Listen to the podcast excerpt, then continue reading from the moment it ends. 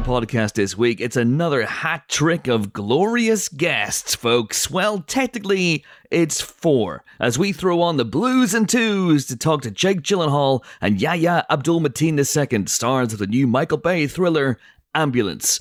Plus, we chat with the original Dominic Diamond Chopper director Andrew Dominik as that film receives a re release. And we have a natter with the worst person in the world, Renate Reinsve.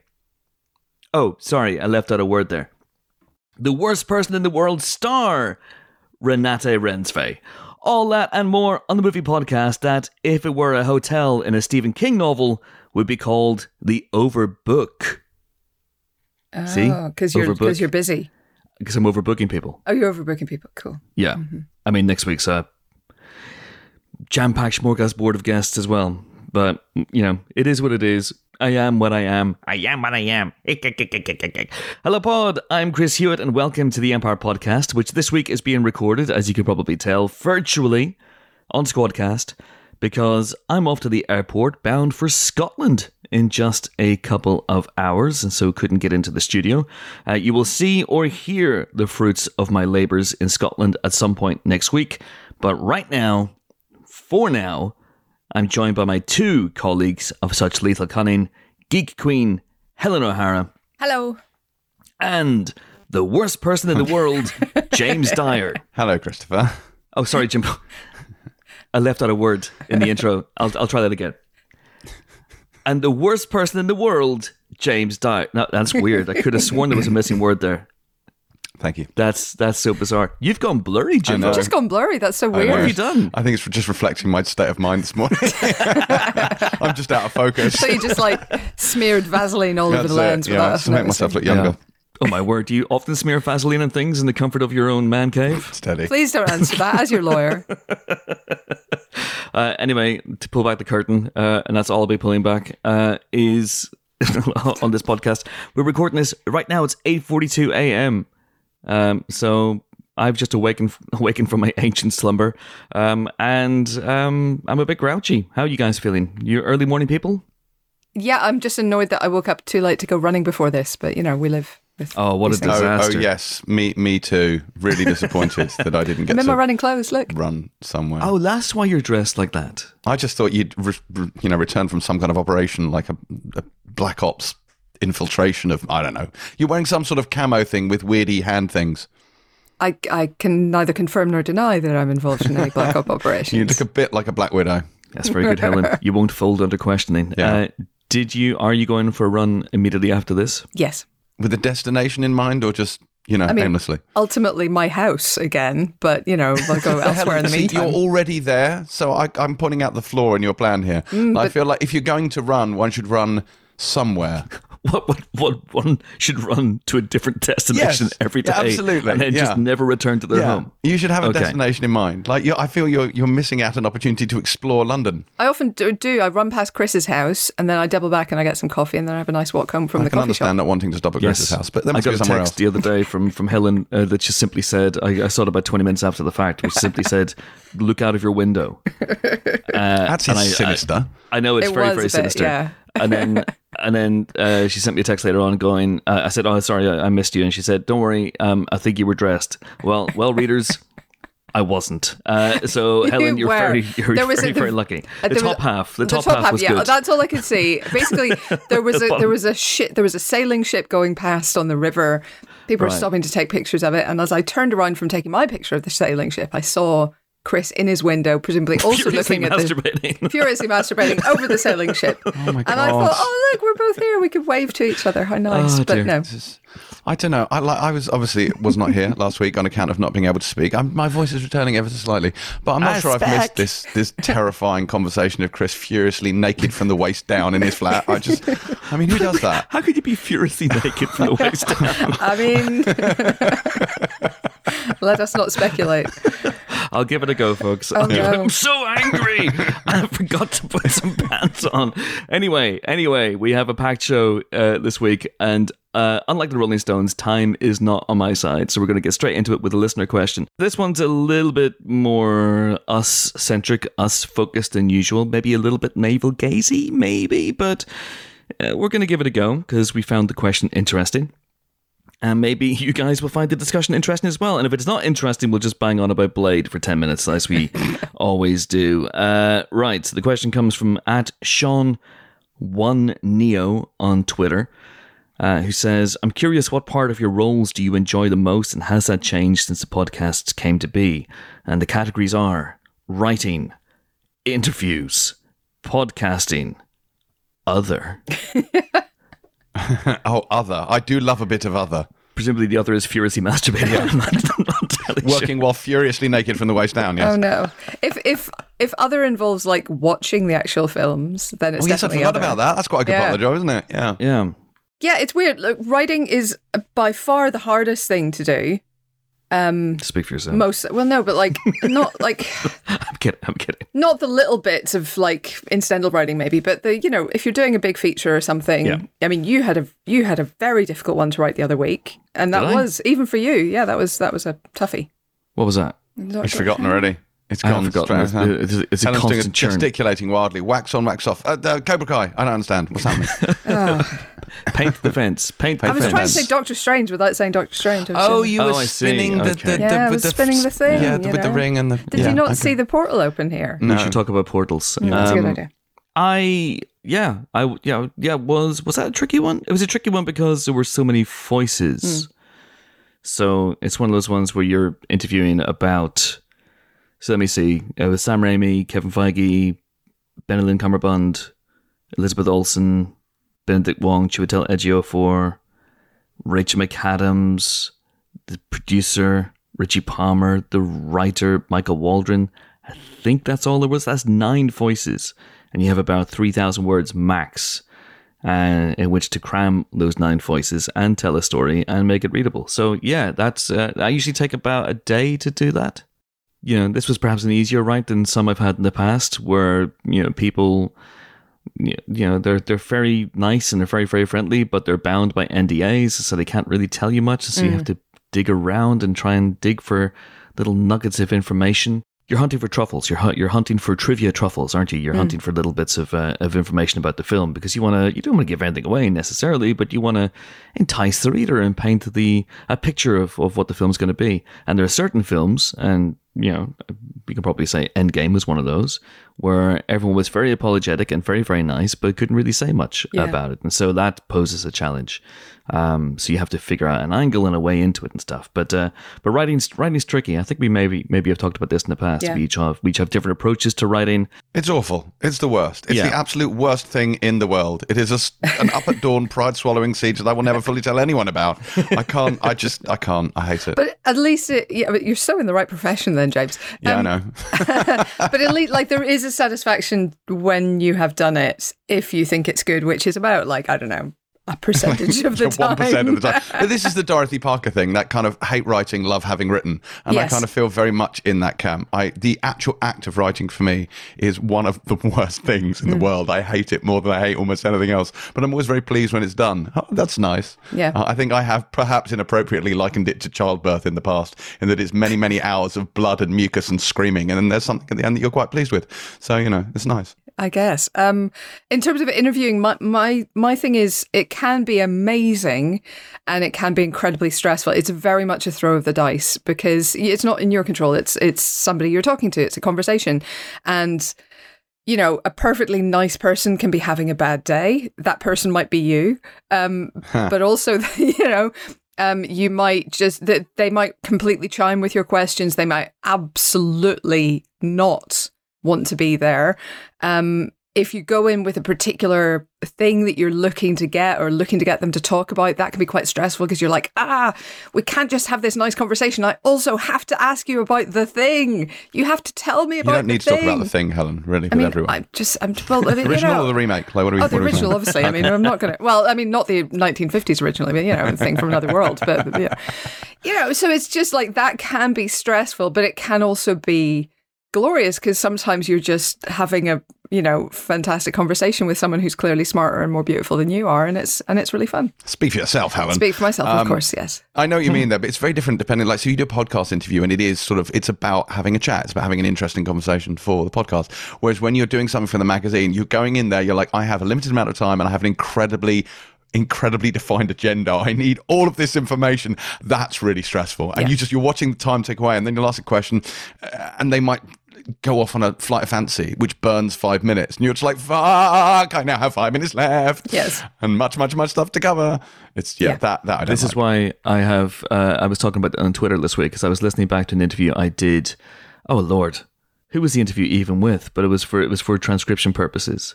Uh, it was the director of a major upcoming movie. Let's, Okay. let's let's put it that way. And uh, I did that thing that I have come to call the Columbo, which is I went, okay, I've got to let you go, but I just have one last question.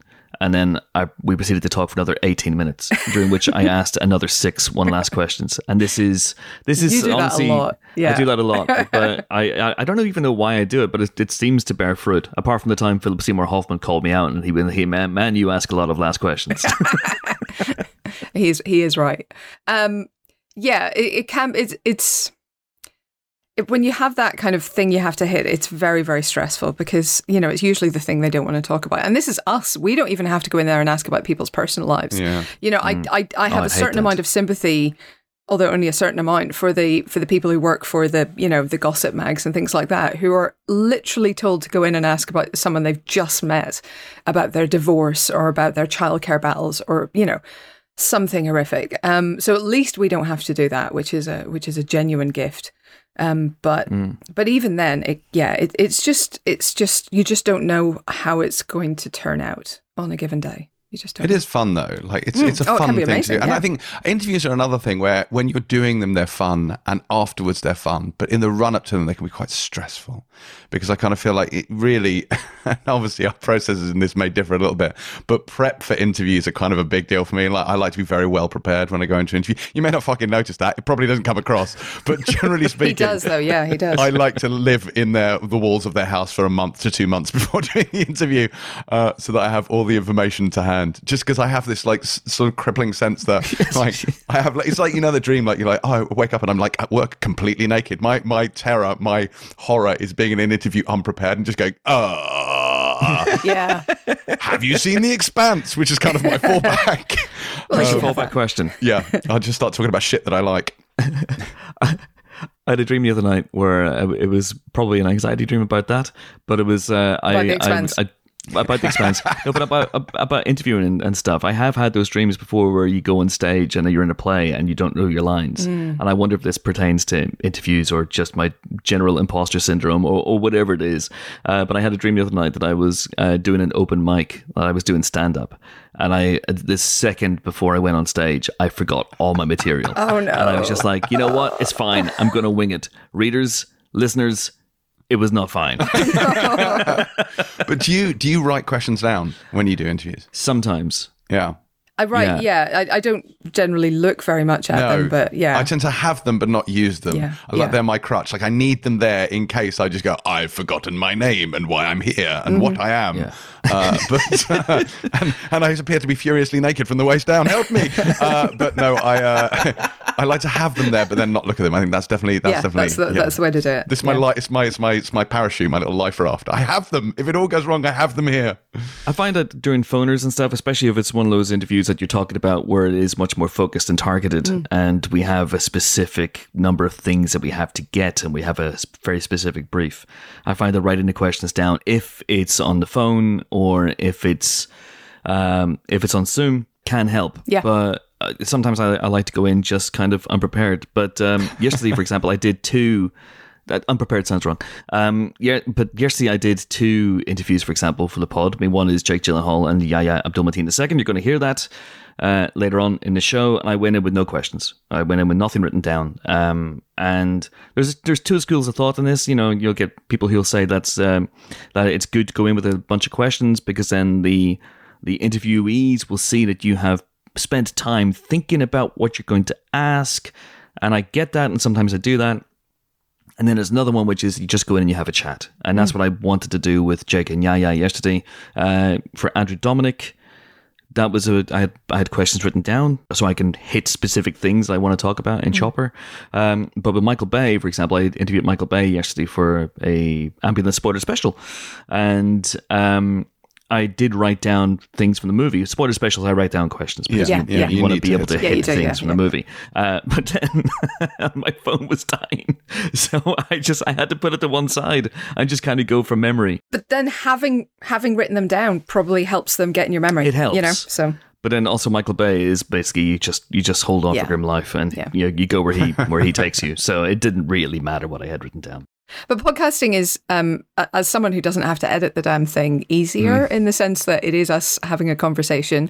We do, you know, do some prep. We've obviously watched the films. Well, we've watched the films. Um, Have we? we? We may or may not have read the news stories in advance. Well, you haven't. I have.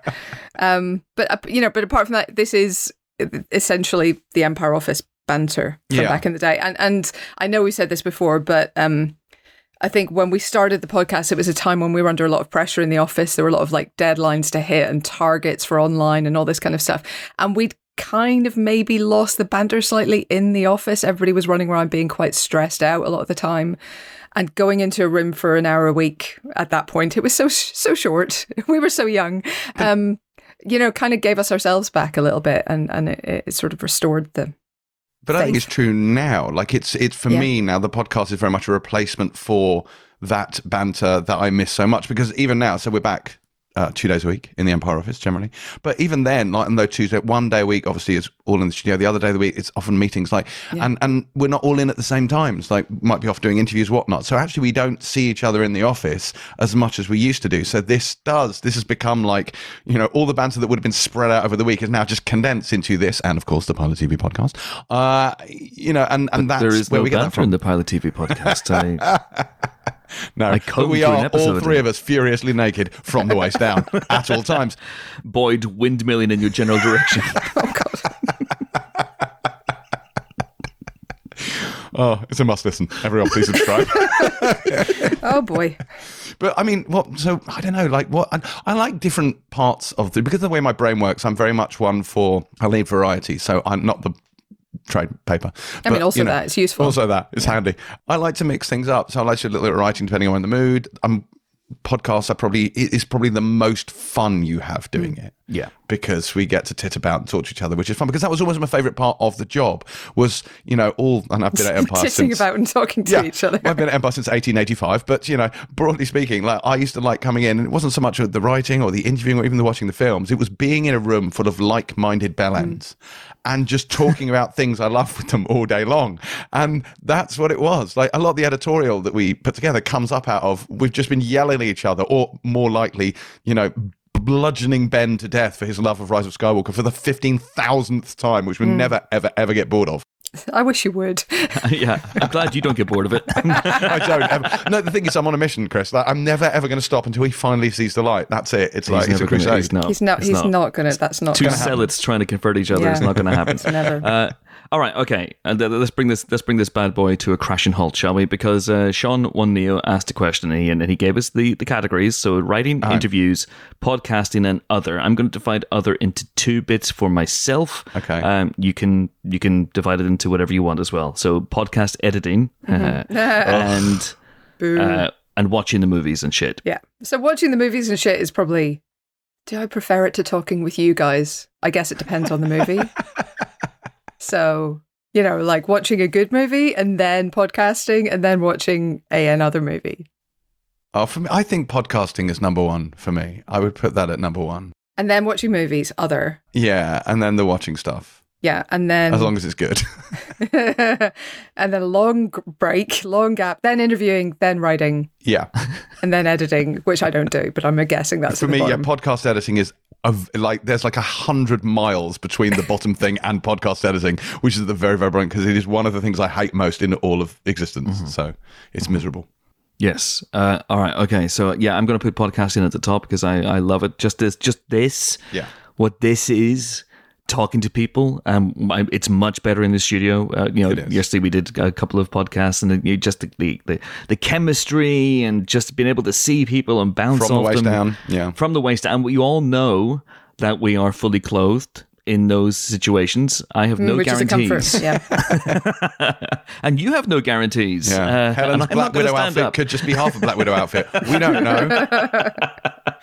I'm dressed. Uh, so I'm going to put podcasting at number one. I'm going to put interviews at number two. You don't shock me. because don't when, shock a, me when a when a really good interview sings, it's it's great. It's when it doesn't, yeah. it's Yeah, then it's the worst thing in the world. But yeah, but it's a very very tight number two, and uh, well. Golly. As I experienced this morning, and uh, at number three, I'm going to put number two and number three are interchangeable. Again, as Helen said, depending on the quality of the interview and the quality of the Yeah. film. If it's an amazing film, if it's you know No Way Home or um, The French Dispatch, then yes, number two. If it's Rise of Skywalker, then it's Not number much. three. Yeah.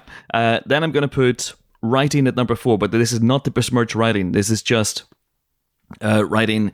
I, I started out as a writer. I am a writer, uh, but it, it can sometimes be like pulling teeth, and you know it's tricky. It takes focus and concentration, and even though I'm much better at just writing than I used to be, where I used to just overwrite horribly, and you know now I'm a bit more focused and I can write stuff pretty quickly. It still takes a lot out of you. If you have a big feature to write, that's a whole that's a commitment of at least one day. Um, much much quicker now, of course, now that we have Otter to transcribe for us. Because used to be in the past, you used to have to take a day out for transcription and then a day out. Oh, that's for the actually writing of the than podcast editing. Yes, it is. It is Because you don't just yeah. have the mind-numbing tedium, you all have to have the excruciation of having to listen to yourself bumble through an interview. Oh, it's which just awful. I just get the that as well. I, I get I get that every week uh, already. I'm I'm I'm already cringing about listening to the uh, Yahya and uh, Jake interview uh, later on. The last two bits for me are um, what, what uh, so it's writing, interviews, podcasting, watching the films, Editing, and podcast editing. podcast editing. podcast editing. It's yeah, it's all. You don't mind it though. Like you don't like you don't hate it the way I hate it. it's the time suck. I don't like. The- yeah, the time suck is bad. But it's the thing is, and I've said this before. Like the problem with that is the same thing with transcription. It falls into this very particular hell for me, which is it is too boring to be interesting, but requires too much focus to multitask. So, like, if you were just like building an IKEA cabinet, that's quite mind numbing. But you can do it while watching a film. Like, it's fun. You can do something else at the same time. Editing requires a concentration and b your ears, so you can't do anything else. So you just have to be hmm. bored, and it takes fucking ages. Maybe you could take up knitting or crochet. I need both hands, like, like you know, because it's there's lots of shortcuts. Like it's it's both hands on the keyboard at all times because you're constantly having to do things. And when you do remote podcasts like this, it takes ten times longer than if you do it in the studio. Uh, all right, well, listen, that's enough gazing at our navels, um, which none of us can do right now because we're all fully dressed. Uh, so let's Furiously uh, dressed. furiously dressed from both the waist up and the waist down. Uh, if you want to have your question read out in the Empire podcast, then you can get in touch with us via one method only at the moment, which is Twitter. Uh, so you can do what Sean One Neo did on Twitter and just tweet us tweet us, and then if we like it, we will consider it for the podcast. Or you can slide into my DMs. I'm at Chris Hewitt on Twitter, or you can reply to one of my tweets, or wait for a panicked shout out every now and again. Our first guests this week are Jake Gyllenhaal and Yahya Abdul Mateen II, who are the stars of Michael Bay's new movie Ambulance, uh, which is out today as you're listening to this, uh, but not in the States. You don't get it for another two weeks. Ha ha ha. Screw you, America. uh, and I don't know why, but we get it early for some reason. Who knows? Uh, but they play brothers, Danny Sharp and Will Sharp, who get involved in a bank robbery. That's a very nice way of saying it. They stage a bank robbery, and then uh, it goes horribly wrong, and they make their escape by commandeering an ambulance. Uh, on that ambulance is Eiza González's paramedic and a shot cop who may be bleeding out. So uh, a chase ensues across Los Angeles. Uh, will the brothers make it out? Will anyone make it out? Will there be explosions? Of course there will be explosions. It is a Michael Bay film. So, Jake and Yahya were in London yesterday for the premiere of the movie slash special screening of the movie, and I went along and talked to them in a London hotel room. So here we go. Yahya Abdul Mateen II and Jake Gyllenhaal. Do please enjoy. Welcome to the Empire Podcast, Jake and Yahya. How how you both? Doing well, doing, Doing well. really well. Good, good, good. Have you been trying? Have you been pivoting back and forth between in-person interviews and Zoom? Is that weird for you both? Uh, yes, we have been. Yeah, we have been. In person is nice. It's it's it's refreshing for me. You know what I mean? I mean, I haven't. It's been it's been a while. You know what I mean? Doing a lot of Zoom interviews, and I'm starting to feel like a computer person a little bit. You know, it's nice to be to be in person. When you meet someone and you're being interviewed by them and you're you can actually see they're wearing trousers. Right. That's it. That's a good thing. I guess. I just in my mind, I just give everyone. I just bestow that upon everybody. You know, I just because I Because just give them pants. Not to pull It's back the curtain too much, thing but do. everyone who's interviewed you guys over the last two years has been wearing nothing uh, down below. Yeah, yeah, pajamas or shorts at best, Jake. Shorts at best. Okay. What about you guys? Did you get dressed up for for Zoom interviews? Did you do the whole kit and caboodle, or I do. yeah, Actually, yeah. That's, that's, that's good. That's dedication. I like That. I had a, the first time I had a uh, that when I was uh, 19, uh, I had an interview for some type of city city planning job or something like that. And I kid you not, it was all it was over the phone, and uh, I wore my full suit. I wore my suit. I had my briefcase. I On the set up. phone. I, s- I was a very serious Yes. student. You I know what I mean? You know what I'm saying? You can see that. I, set up my that. desk and everything in the middle of the living room. I put up my do not disturb, and I wore a suit. Did not get the job. oh my god! There's a lesson there somewhere. Um, yeah, don't yeah, don't interview with your friends who you know who you thought you were your friends, but you know. That's a longer I'm not podcast for you. That's a long yeah. podcast. Sounds like that's a longer. I'm not salty about that job at all. no, that's that. good. It's Yeah. good. Listen, everything happens for a reason. Yeah, Jake. ap- Apart from obviously Liz, have you had any bad interview experiences or over the years? No, No, Never. You're good. I've never had no every, and I love every interview I ever do, and um and uh, yeah, it's a wonderful experience. I do like this form of of of uh, interview because it, it allows for an informality that I think is is much nicer than kind of the like really rigid like deliver a soundbite kind of thing. Yeah. And I think you can really get the sense of who someone is and the rhythm that they speak and how they interact for real, you know. Mhm. Um, so this I prefer. And Chris, you're a number one on my list, and the Empire podcast is as well. I, Empire has been, you know, I don't know, feels like it's a part of me now, you know, in a way. I can't. Number one, I can't pass through London without it, and uh, I can't really make a movie without you guys. So No, we're always shadowing you at so some point. yeah, your love of movies is um, is unmatched. So This is good. Uh, Yeah. Jake, I will PayPal you the agreed fee. That was there you go again. I'm more of a cash man, but if you want to, there we are with all this like. all this co- electronic, electronic just get up- stuff, yeah. Yo, that was the Uh, drop Vicar's of all drops just now. yeah. Yeah.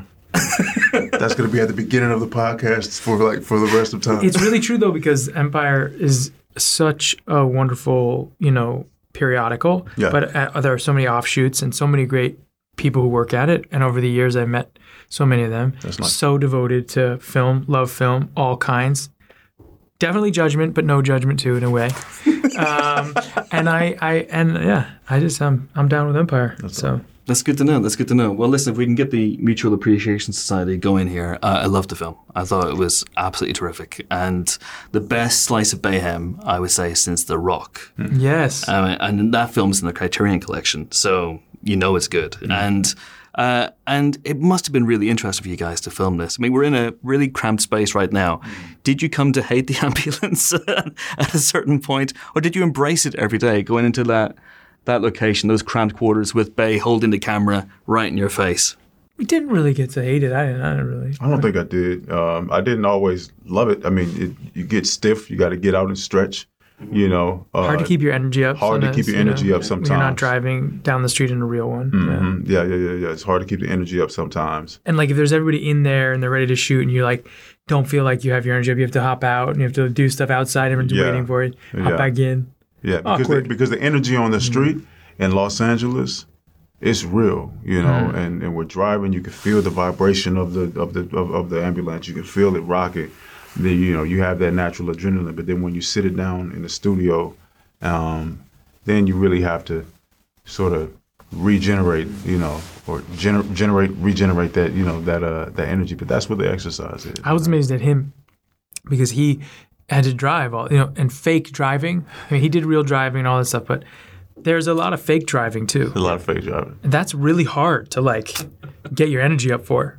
You know, and I, there's some shots in the movie I see where you you're because the only way you can get your energy up is by like jiggling the wheel a lot. Yeah, yeah. No, no, You know, yeah, so you're yeah. like you were doing that a lot. You were sort of like grab it and shake it, get it somewhere. get bang on the hon- honk the horn. You know, Yeah, that was your that was your thing to get your energy up. You'd be like in the scene, you'd be like, out of the way, Yeah, out, of the, way. you know. But it's hard because like it's you're not moving, you're not going anywhere, Yeah.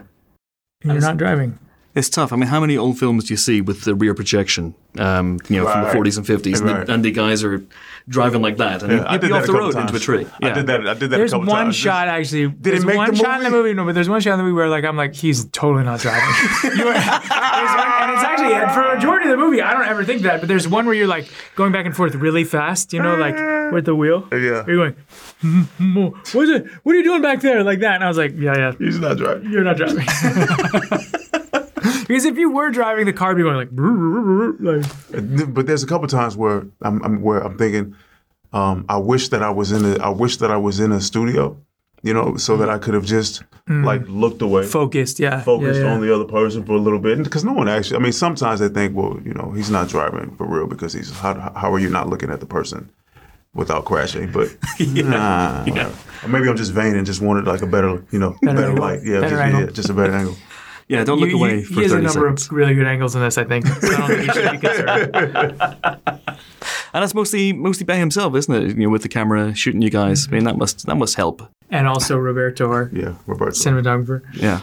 Um, yeah, yeah. I mean, it, it was a the thing about him is Mr. Bay is that he is so profoundly energetic that his camera's sort of like diviner of action and the things that he believes are you know full of you know energy and life. So he wants this agile uh, technique where he can kind of move where he feels like is interesting.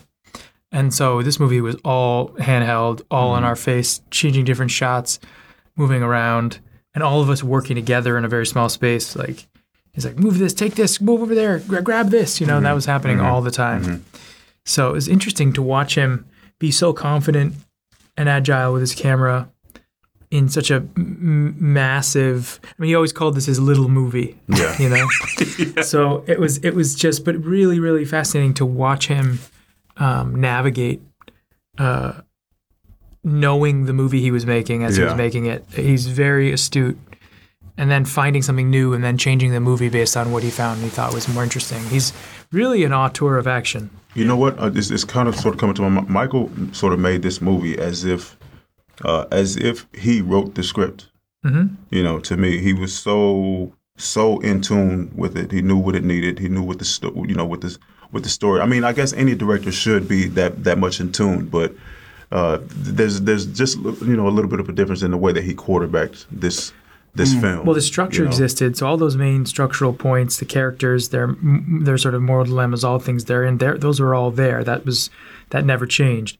But him knowing that and then moving, he would then find minutia every day, Yeah. and you just fill in and fill in more and more stuff that hadn't been there. Yeah. So in that way, I guess you're saying he was sort of, as like any great director does, is sort of rewriting and rewriting and rewriting. But the the, the but Chris Fedak did a really oh, beautiful absolutely. job with the structure of the movie and the those huge pillars that exist that really I think carry the movie and make it work come from Chris. yeah, yeah, yeah, you know? yeah, yeah, no, yeah, no doubt. I, when I spoke to, uh, uh, to to Michael for the magazine, he was telling me that there was quite a bit of improv from you in particular, Jake, because Will's obviously the the center, the emotional center of the movie, and he's a bit more focused. And Danny's a firecracker of a character. So is that something that you were able to lean into? I see a number. I see tons of things in this movie as improvs that I don't even remember saying. Really? Oh yeah, I mean, I like we would roll for a long period of time, and I would just throw line after line after line, and then he throws them back at me, I'd throw it again, and um, th- I, I would say there are probably good 10, 15 lines in there that just came from just absurd improvisation. And by the way, I, d- I never thought they would make him in the. It was just, you know, Michael just would laugh, and so as he would laugh, I would just want to do more, and then he'd laugh more, and then I'd go, oh god, push it, push it, push it, and uh, that was really fun for me because I do think Danny, the character I play, is is in a way the engine oh, for sure. that Yeah, for for for, the the movement of the movie and that you know getting away from everybody, running from everybody. That's Danny's engine that's doing it. And yeah, yeah, is that difficult for you then? Because you know, obviously Will has to fulfill a specific function in the movie, and Jake's throwing out these lines every, and you went, I want a piece of that. I want. I did want a piece Yeah. of that. Like for I, I did, and um, you know, we we tried to we tried to find it, but at the end of the day, it's not about it's not about me. You know, I, like it's about it's about Will and it's about serving Will, and uh, you know, so we find other ways to like find that find that excitement. You know, the the the, the fight scene in the front, you know, or some of the more comical moments in the back, dealing with the dealing with the surgery, you know, in that procedure, you know, the uh, the moments to sing and things like that. But it's definitely sort of like a a tag team, you know, effort, and you know, we, we all have our have have our roles, and but but yeah, I, I do look at that Danny character, and and I'm a bit jealous, you know, I'm a, I'm, I'm definitely that's one that you know I, I like to I like to try on those shoes. So you didn't toss out some improv just in, in the hope Oh, that I he mean, uses y- it? yeah, I mean, I, I definitely, definitely, Definitely did. did. Yeah, yeah, yeah, Yeah. yeah. I mean, you know, it, it, it was, you know, free game to to to to to uh, improve upon the foundation that was already set. Um, you know, and Mike would uh, improv with the you, you know with the scenes that he wanted to direct. You know, the the Los Angeles River scene was something that was you know that was a directing imp- improvisation. You know, of its own. Oh, yeah, it wasn't in the script. Yeah. Yeah. Yeah, no, that wasn't. And, and I, I, without getting into spoilers, obviously, I, I want to talk a, a little bit about morality as well. What sort of conversations you had with Michael and, and maybe even Chris uh, as well about the characters, because there's a, there's a really interesting moral shift and a moral dilemma at the center mm. of the film as well. You know, Danny, I guess, would be quote unquote more of an overt bad guy in, in classic Hollywood parlance, but Will is morally compromised as well because of his actions. Did you discuss the outcomes and, and what the characters are going through in, in, in those terms? I would say that I just want to say like about Danny. In the end, what happens with Danny is that obviously he's a bank robber, and they the the heist gets botched, and he you know he has to deal with it. But as the heist gets botched, I think the pressure on him to help his brother, who he's not like unaware, is in a serious dilemma. I don't think he's just asking for his brother to be there because you know he just needs an extra man. He loves his brother deeply, mm-hmm. and once they get too far, Danny's then just, you know, out to save his brother. And in the end, I think, you know, I don't want to give too much away, but morally, I think Danny does something that's really moving to me in the end, where he, you know, I, again, I don't want to give too much away, but I think in terms of morals, he, he actually does have an arc and he does mm. change. He makes a choice. So even though he might be the like seemingly like, you know, not, not the best intentioned, I think in the end, he really loves his brother. He's able to love. you know. Yeah, I mean, you know, Will, Will Michael always talked about, uh, you know, this guy's a Marine. You know, uh, m- morals, the code was was something that was uh, very important. You know, to come across. You know, the fact that um, the fact that he left one life to to, to to live a very different type of life. He says, you know what, that's, you know, I'm a changed guy now. I'm more straight laced. Uh, I want to have a you know have a wife and a family to stand up for what's right and then this thing lands in my lap and I don't have any options. Uh, but I still have a heart and I'm a man and I have to do something about it. Um, and so that he was called to do something that's that really went against his morals, you know, and, and that, that that that's that's one of the battles that that Will faces throughout the entire film. And just real quick, because I gotta let you guys go. But uh, did you guys go on a brothers boot camp? Uh, Did you, how, how did you get to know each other to fill in those years of backstory that Danny and Will have? we didn't go under uh, you know brothers boot camp i think we well first of all it was covid so there was really no spending time with each other Yeah. until we shot though we met a couple times before we shot i mean i think for us like he has he's a, one of six you know siblings i have my siblings and um we know what it's like to be a sibling and Yahya just has such a wonderful heart and he's such a um, humble, thoughtful, kind person that the second I met him, it was hard not to love him. And we just went from there. He's also a super smart actor. And so all the questions he was asking, I agreed with. I felt like we were coming from the same place. And I think in a lot of ways, that's what siblings do. They come from the same place. Yeah. So it was easy mm-hmm. for us to build. And then I think also just this question of him being adopted and what we went through like as kids and what people said to us, you know, that we take for granted Yeah. the thing that we have. Yeah. Other people may look at it a certain mm-hmm. way, but we take it for granted. That was a huge discussion for the 2 of us. Mm-hmm. It was more of a a general overall conversation uh, philosophically, I feel like, character based, but no boot camp.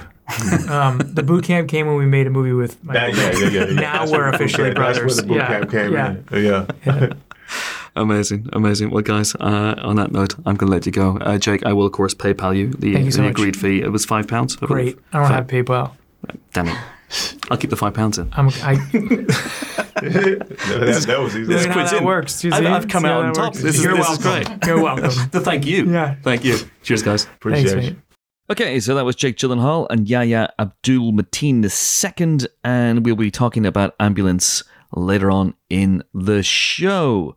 But first, it is time to talk about the movie news. Now, I know that the Oscars are this weekend, and I know that I said a few weeks ago that we would probably record a an Oscar prediction preview special type thing. Uh, we don't have time to do that, sadly. We have run out of time. James is overjoyed. Oh my god. But because we don't have time to do that as a special podcast, we're going to very, very quickly go through the main categories. Are we excited about the Oscars? yes. Are we excited about the Oscars? It seems to be that uh, Coda is making a late surge. It A film is. nobody has seen. I've seen se- making what? a late surge. You've seen it, but seen it's on it. it's on James Apple. saw it. I would say Yeah. I would argue the vast majority of the movie going public have no idea what this movie is, and it may be about to win Best Picture. Yeah, I mean, look, it's not impossible that it will. Um, it doesn't have the categories you, nominations you usually have to win Best Picture at the Oscars. It doesn't have an editing or a directing nomination, and that Piffle Smiffle. Well, I'm just saying that is statistically important. Now, the only wrinkle in me saying that is they've changed the voting rules at the Oscars this year. There's a whole new preferential system of voting. So actually, nobody knows what's going to win the, the Oscars. The Producers Guild is a good guide to Best Picture. It's not infallible. It's, it gets about two thirds uh, of the Best Picture winners of the last 20 years or so. Look, it's it's not impossible that Coda will win, but I don't think it's sewing up. And it doesn't have those editing that editing Well, nomination. yeah. I mean, if it's not Coda, what? Power of the Dog? Power of the Dog, Licorice yeah. Pizza? Power the Dog. No, not Uh, Licorice it's, it's either going to be Power the Dog or Coda, I would say. Uh, neither of which I would say are remotely close to being the best movie of the year. Well, obviously, look, it's Dune, but the like, it is Dune. It is that 100% hasn't been Dune. that hasn't been able to overcome the um the sci-fi barrier. And I would also be absolutely hundred percent here for West Side Story winning. Oh, But fuck I- off. Look. Steven Spielberg has to literally make Schindler's List for them to take him seriously at the Academy. He has to leave them with absolutely nowhere to go to win Best Picture and Best Director. That's exactly like, how I felt while watching West Side Story, just so you know. don't even look. I am not having this from you. I'm not doing it. but just just going back to Coda, Coda's an interesting one because it got I, I won't say panned, but it got a very mixed response from critics when it came out. So it felt like it came and then just went, and we'd never ever hear from again. Yeah, like well, maybe I'm thinking more in terms of the bubble of film Twitter that we live in. Like people, Yeah, some people in our sphere were very vocally dismissive of that film. Yeah, I, I don't think that was the general critical response. There was just that was the snooty people. I wouldn't And worry I, about that. I loved it, but I didn't. I mean, I certainly didn't think it was an Oscar-worthy film. I just thought it was a lovely, warm hug of a film, and I just thought it was a delight. Yeah. But I didn't think it was something that was going to necessarily stand the test of time. Shows what the fuck I know. But uh, yeah, it's fascinating. I'd quite like to see it win though, just because it was a great, big, lovely hug of a film. So, oh, look at you, you, old With softy. great I big bushy beard. Although it does annoy me that the one publicity shot that they put out there for this film is the fucking final shot of the film. It's like, Yeah. guys, come on, spoilers. They do this a lot. Anyway, hmm. so I, I'm if I were betting, I'd probably still put my money on Power of the Dog, but it, you know, who knows? Like I say, the, the voting system has changed, and that could change everything else. film. oh my God, Sam Elliott's just just showing up. Sam, what's wrong? That fucking film. That piece of shit fucking film. It's not a western. It's Yeah. not a western. It's not a western. That fucking. I mean, I like Jane Campion's movies. I This like is just not going to stop, is it? No, it isn't. Uh, good thing we're not in a time. No, it's good. Good job we don't I have that. like Pride Star. Anyway, Sam, could you bring Chris back, please? I like Ben Whishaw. He's a good actor. Mm, He is a good actor. That's true. Yeah, love Paddington too. Very And good Paddington. Paddington. I love Paddington. anyway, we've Anyway. done best film. What shall we do next? Best director: Jane Campion, Kenneth Branagh, uh, Ryusuke Hamaguchi, Steven Spielberg, and Paul Thomas Anderson. it's Jane Campion. Look, out of those, it probably should be Steven Spielberg, but it's going to be Jane Campion. it should 100% be Jane Campion. Don't. I'm, look, I ban you from talking about West Side Story. All right, I'm, you're just banned. But yeah, Jane Campion seems to have the wind behind her. All right, best supporting actress: Kirsten Dunst, Power of the Dog, Ariana DeBose, West Side Story, Aunjanue Ellis for King Richard, Jessie Buckley for The Lost Daughter, and Judi Dench for Belfast. Well, the Ariana DeBose Award for being Anita goes to. Yeah. yeah. I mean, there's just no alternative there, is there? And rightly so. I honestly thought they wouldn't go for that because I didn't think they would reward someone for playing the same role that they rewarded someone for 60 years ago. But I guess everyone who voted in 1960 is dead. I mean, probably not, but Or 61 or 62, whenever it was. Uh, but I, I thought the narrative that was going to win out was Rita Moreno winning Hmm. again, but for a, a remake of the film, but for a different role. Yeah, but I'm glad because Ariana DeBose is I, astonishing. in I that. feel like they maybe saw Ariana's performance and decided maybe not to, to It's- put Rita forward. hard to argue with, isn't it? Just the, the sheer force of nature that she is on, on screen in that movie. Uh, best supporting actor, uh, yeah, it's, it's Troy Kotsur. It's He's Troy good Kotsur. it. It is 100% but Troy Kotsur. He's up against Kodi Smit McPhee, Ciarán Hinds, J.K. Simmons, and Jesse Plemons. I would have given this to Ciarán Hinds. Well, I love Ciarán honest. Hinds, and I, I think he was very good in that for the three scenes that he was in it. Hey. but uh, hey, look, I didn't make the rules, Helen, but uh, but he is great. Also, he should win it just for being Ciarán Hinds. Yes, but correct. uh, but no, it's Troy Kotsur, definitely. yeah. But He's if so it isn't funny. Troy he's so for some funny, reason, and he's so charming in that he's film. so charming. His just his brilliant. yeah his his he's very very eloquent. His speeches all along Yeah. have been just uh, beautiful beautiful expressions of humanity. He's lovely. yeah. Best actress: Jessica Chastain, The Eyes of Tammy Faye, Olivia Colman, The Lost Daughter, Nicole Kidman uh, for being Nicole Kidman. As far as I can tell, Kristen Stewart, Spencer, and Penelope Cruz for Parallel Mothers. The consensus seems to be that this is going to be Jessica Chastain. Well, No, that's based don't on the it. SAG win, I think. But this is a weird fucking category because there is there was only sixty percent overlap with the SAG nominees. There was zero overlap with the BAFTA nominees. Hmm. There is no real clear front runner. So it is Jessica Chastain by a process of elimination, but Or like Cruz or Colman. Well, they were the other nominees for Hmm. uh, SAG, but that again, that's not enough of an overlap to to say for sure. So I, I mean, the best performance I think of the bunch is Penelope Cruz, but I don't know. I think it, I mean, I assume uh, given the overlap with SAG, it'll be it'll be. I think Chastain's Chastain. performance in Tammy Faye is very, very good, and it's not like I know there's a lot of prosthetics involved, and people say, "Oh, it's just lazy." Because it's not. It's genuinely No, is an incredible it. Yeah. performance. It's just because the film is so dull. Yeah, the I film's not great. That that I, I struggle to get excited about her winning for a film Hmm. that bored me.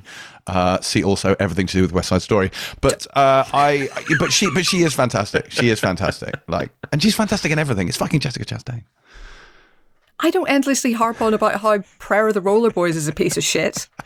Oh, it's a deep cut reference to our Just Watch podcast, which no one's listened to yet. listen, listen for that one coming soon. Just listen to Just Watch, folks. Um, right. It's, a, it's called The Great Unwatched. That's James. right. The That's Great right. Unwatched. uh, yeah. Okay. I think I think the winner is going to be one of those five ladies. Amazing. And best actor Andrew Garfield for Tick Tick Boom.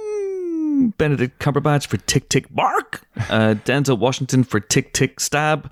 Uh, Javier Bardem for Tick Tick Lol. Lol. and Will Smith for Tick Tick Surf. Smash. Out. Uh, I think the latter is going to win. Yeah, it's gonna. It's it, all the signs point to Will Smith. Yeah. Um, now, would I love it if it were Andrew Garfield? Yes, I would absolutely be delighted. Um, but equally, like it's hard to begrudge Will Smith. So he he lost out to Denzel first time and Forest Whitaker second time, both of whom just had all the momentum behind them. So it would be it would be a real shame if, with all the momentum behind him, he didn't win this time. We've done Best Picture, haven't we? We have. yeah. We've we done have. Best Picture. Okay, and we think it's going to be. What do you think it's I going to be? I still think it's going to be Power of the Dog. Yeah. okay, of the films that are on that list, the best one is for me, Nightmare Alley, but it doesn't have a chance. I, No. I want I I know I, honestly being contrary is kind of my thing, but I want Coda to win because I just think the world needs Coda. Like it is the hero we need, it is the hero we deserve, and I just think it's a film that people didn't watch and they should watch. And if it wins, they will watch. So fuck it, Well, Coda. I mean, it's already winning an Oscar at least, possibly two, with um, Best Adapted Screenplay. So. True. But I think best film is like a it's an interesting thing. Does it deserve it on a, on purely on merit? Possibly not. But we live in a shitty world at the moment, and I want that film to win. And since none of these films are Palm Springs, they cannot lay claim to being the best film of last year. So the whole thing is that's the a funny way thing, to say Dune. the whole thing is a farce. I'd hate Coda less than all the others for taking Dune's rightfully won Oscar. Mm, mm. Yeah, what I'm honestly, where's where's nobody's nomination? Nobody is the least Oscary film in the history of the world. Like Bob I Odenkirk nearly it. died. Bob Odenkirk nearly fucking died. Give the man an Oscar. I love it, but like Not for yeah. that film, admittedly. No, but just still. generally, just Yeah. just a general Just, sort of just an give him an Oscar. Oscar. Yeah. Uh, anyway, okay, so the Oscars are taking place this Sunday, hosted by Regina Hall, Amy Schumer, and Wanda Sykes. Rebel Wilson has raised the bar pretty high for hosts of a, a major award ceremony, so let's see how that one goes. Yes, the Empire team, by which I mean not me, will be up all night on Sunday. Sophie and Ben and Ella are going to be covering the Oscars live. Do join them on social media and chat with them, if only to keep them awake so they manage to remember to do their jobs. But, uh, you know, it, it will be fun for you to stay up with them. Solidarity and all that. Just for the record, I think it's going to be Summer of Soul for documentary. Um, it looks like it's Encanto for animated feature, even though it should be Mitchell's versus the Machines. I'm yes, sorry, it should. just should. 100%. Um, uh, international feature film is interesting because they're all bangers. Um, so I, I genuinely don't know if they'll go for Drive My Car or Worst Person in the World, but we'll be t- talking about that later. And all of the technical ones will go to Dune, even the ones it's not nominated for. yes! will the Sandworm present an award? Who knows? Tune in to find out. Shai Hulud, And we wish everyone who's nominated obviously the best. Have a Yes. great night. Um, you especially know, if you worked on Dune. es- especially if you worked in Dune, or uh, if you listen to the podcast, like uh, Mike Rianda, director of Mitchell's versus Machines, uh, The greatest so- animated movie of last year, yes. indeed, Not even indeed, close. which should absolutely win. Dog, pig, duck, loaf of bread. Pig dog, pig dog, Oscar. Hopefully they'll be saying that on Sunday night. Anyway, let's move on to other stuff. What's happening in the world of movie news, folks? It's a good, it's a good question. Well, um, our our weekly um, report on the casting of Christopher Nolan's Oppenheimer continues. Alex Wolff has joined the cast, bringing it to ooh, the, the one, two, three, carry the four. Everyone, everyone is an Oppenheimer. So, um, hopefully, at some point, we can stop reporting on the casting of this film. I mean, maybe it, it could be out. We could still be reporting on casting for it at this rate. I think so. I think But, that's uh, uh, yeah. yeah. He's he's he's addicted to adding people, isn't he? He is, yeah. Uh, what else? We oh, the trailer dropped for Alex Garland's new Well, film. I've been having nightmares about Rory Kinnear pretty much consistently ever since that. So yes, Yeah, so this is Men uh, and sees Jessie Buckley, uh, I think, moving to a house in the country after the death of her husband. And a very big um, house in the country. Yes, it is. And um, being stalked by basically everybody in town seems to look like Rory Kinnear. Everybody, all the men in the town. Proving that all white middle class men are interchangeable. Yeah, hashtag yes, all men.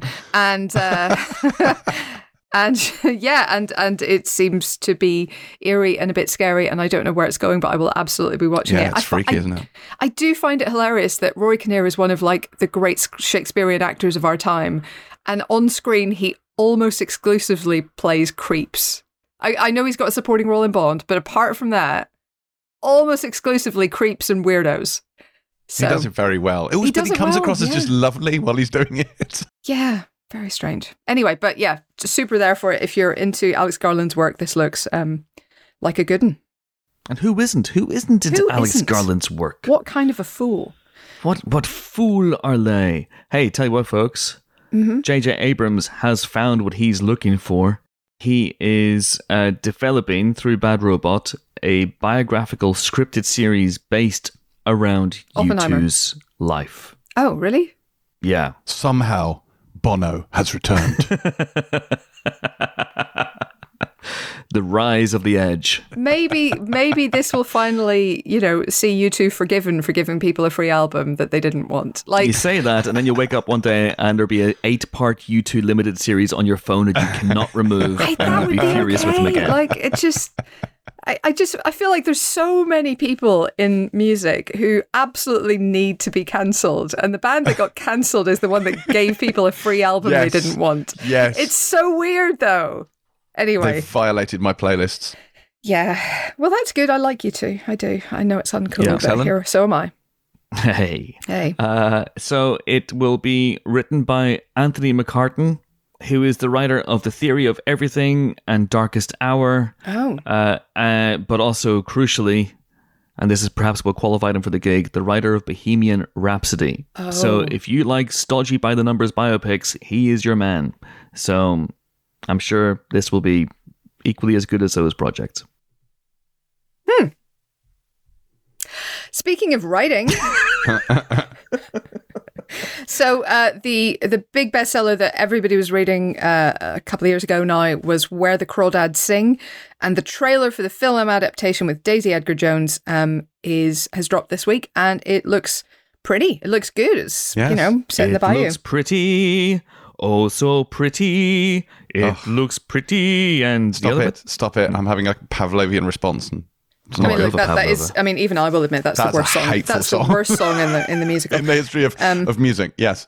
So yes, where the Crawdads Sing is set in North Carolina in 1969. Edgar Jones is Kya, and she was kind of left to raise herself after her family abandoned her. Um, has been ostracized by the community. Is just called the Marsh Girl and left to fend for herself essentially. And um, but then she eventually gets a boyfriend, and when he ends up dead, she of course is accused of his murder. So it's trying to figure out who actually killed him, what actually happened, and and you know for her to push back against the prejudice that she's endured her entire life. So that should be uh, hopefully a good one. If it's uh, anywhere near as successful as the book, it will be Avatar levels of huge. Um, so fingers crossed. Avatar levels of Obviously, I'm exa- obviously I'm exaggerating. My point is the book was extremely successful as books go.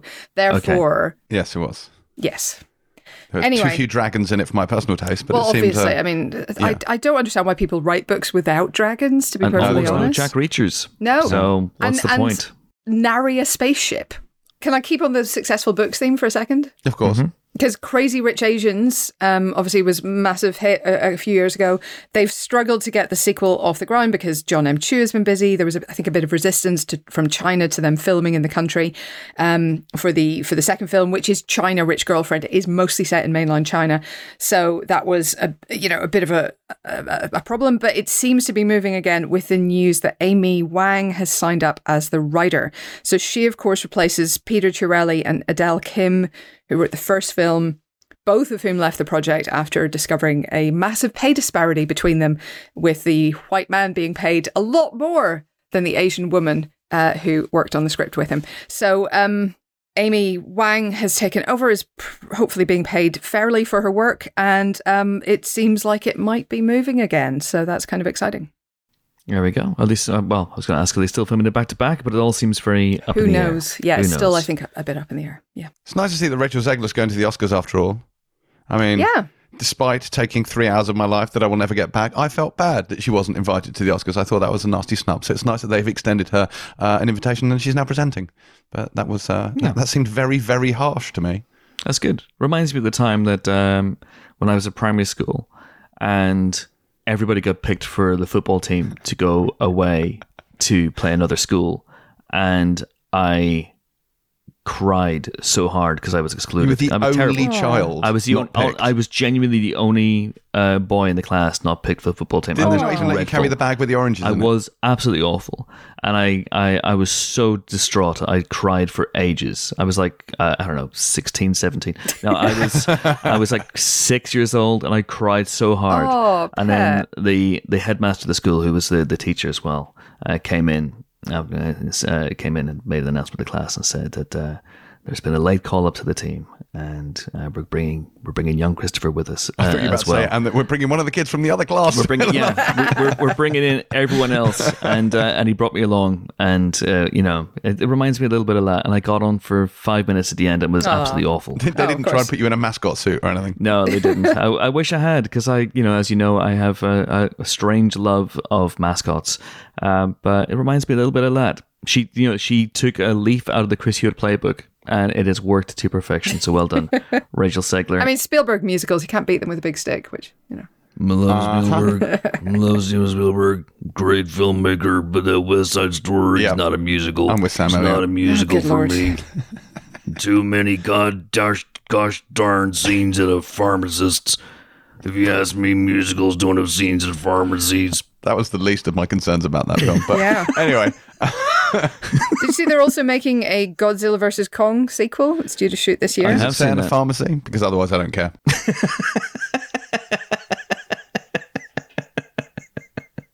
There's got to be a time when you stop making the joke. Is it not? I mean, you'd, you'd think. I mean, yeah, I would have thought you'd I have passed that point, like, I don't obviously, know, I, I am not ago. known as someone who will beat a joke to death over the course of many months and or years. Mm. But, uh, you know, I hate beating jokes to death. Absolutely hate it. Fucking beating jokes to death. Just grabbing a joke and Oh god. Beat it to wrestling it death. to the ground and strangling it. And you look in his eyes, and his eyes are I alive. continue to be amazed that people listen to this podcast. I mean, maybe they won't. and God bless them if so. This is it. This is the one where we shed all our listeners. Uh, anyway, well done to everybody involved in that thing that you were talking about that I wasn't really listening to, and I hope that they they do well in their future endeavors. Yeah. Uh, oh, move on? Godzilla and Kong. That's what it was. yes, that's well it. done to We- them. we All hope right. Both Godzilla and Kong do well in future.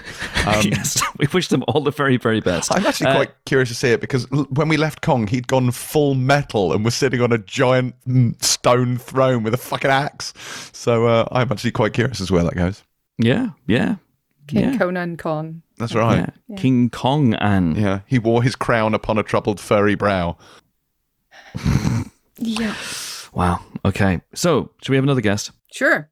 Should we have uh, should we have Andrew Dominik? Yay. Let's do Andrew Dominik, shall we? Okay, let's do Andrew Dominik. So, Chopper, the excellent Australian movie that documented the crazy life of Mark Chopper Read, one of Australia's most notorious criminals, turned incredibly children's authors. That bit isn't documented in the movie. Was a calling card for both Andrew Dominik, who obviously went on to make films like The Assassination of Jesse James by the coward Robert Ford, spoiler alert, and Killing Him Softly, and the forthcoming Marilyn Monroe biopic Blonde.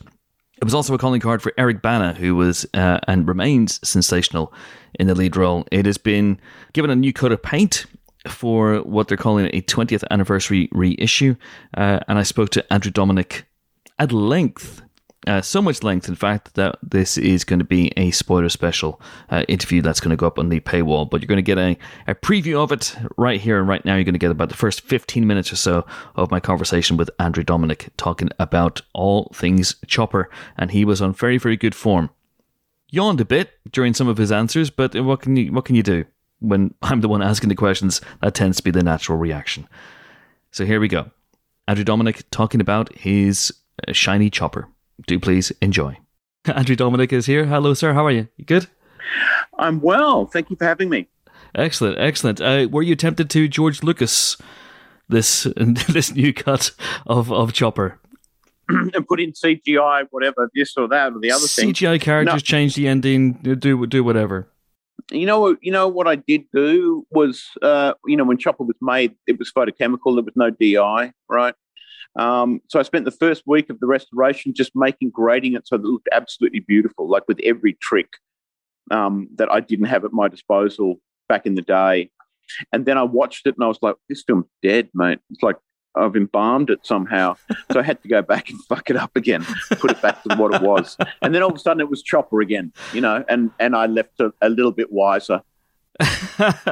so if it looks know. too clean, too glossy, it's it's not Chopper. It's not, no. there's, there's, some, there's something about the contrast ratio, how bright his face is, uh, that makes it funny. You know, like it's le- it was less funny, or it was less extreme, or it was less upsetting when it looked prettier. I You know. yeah, And by and by prettier, I mean you know more like a fashion magazine.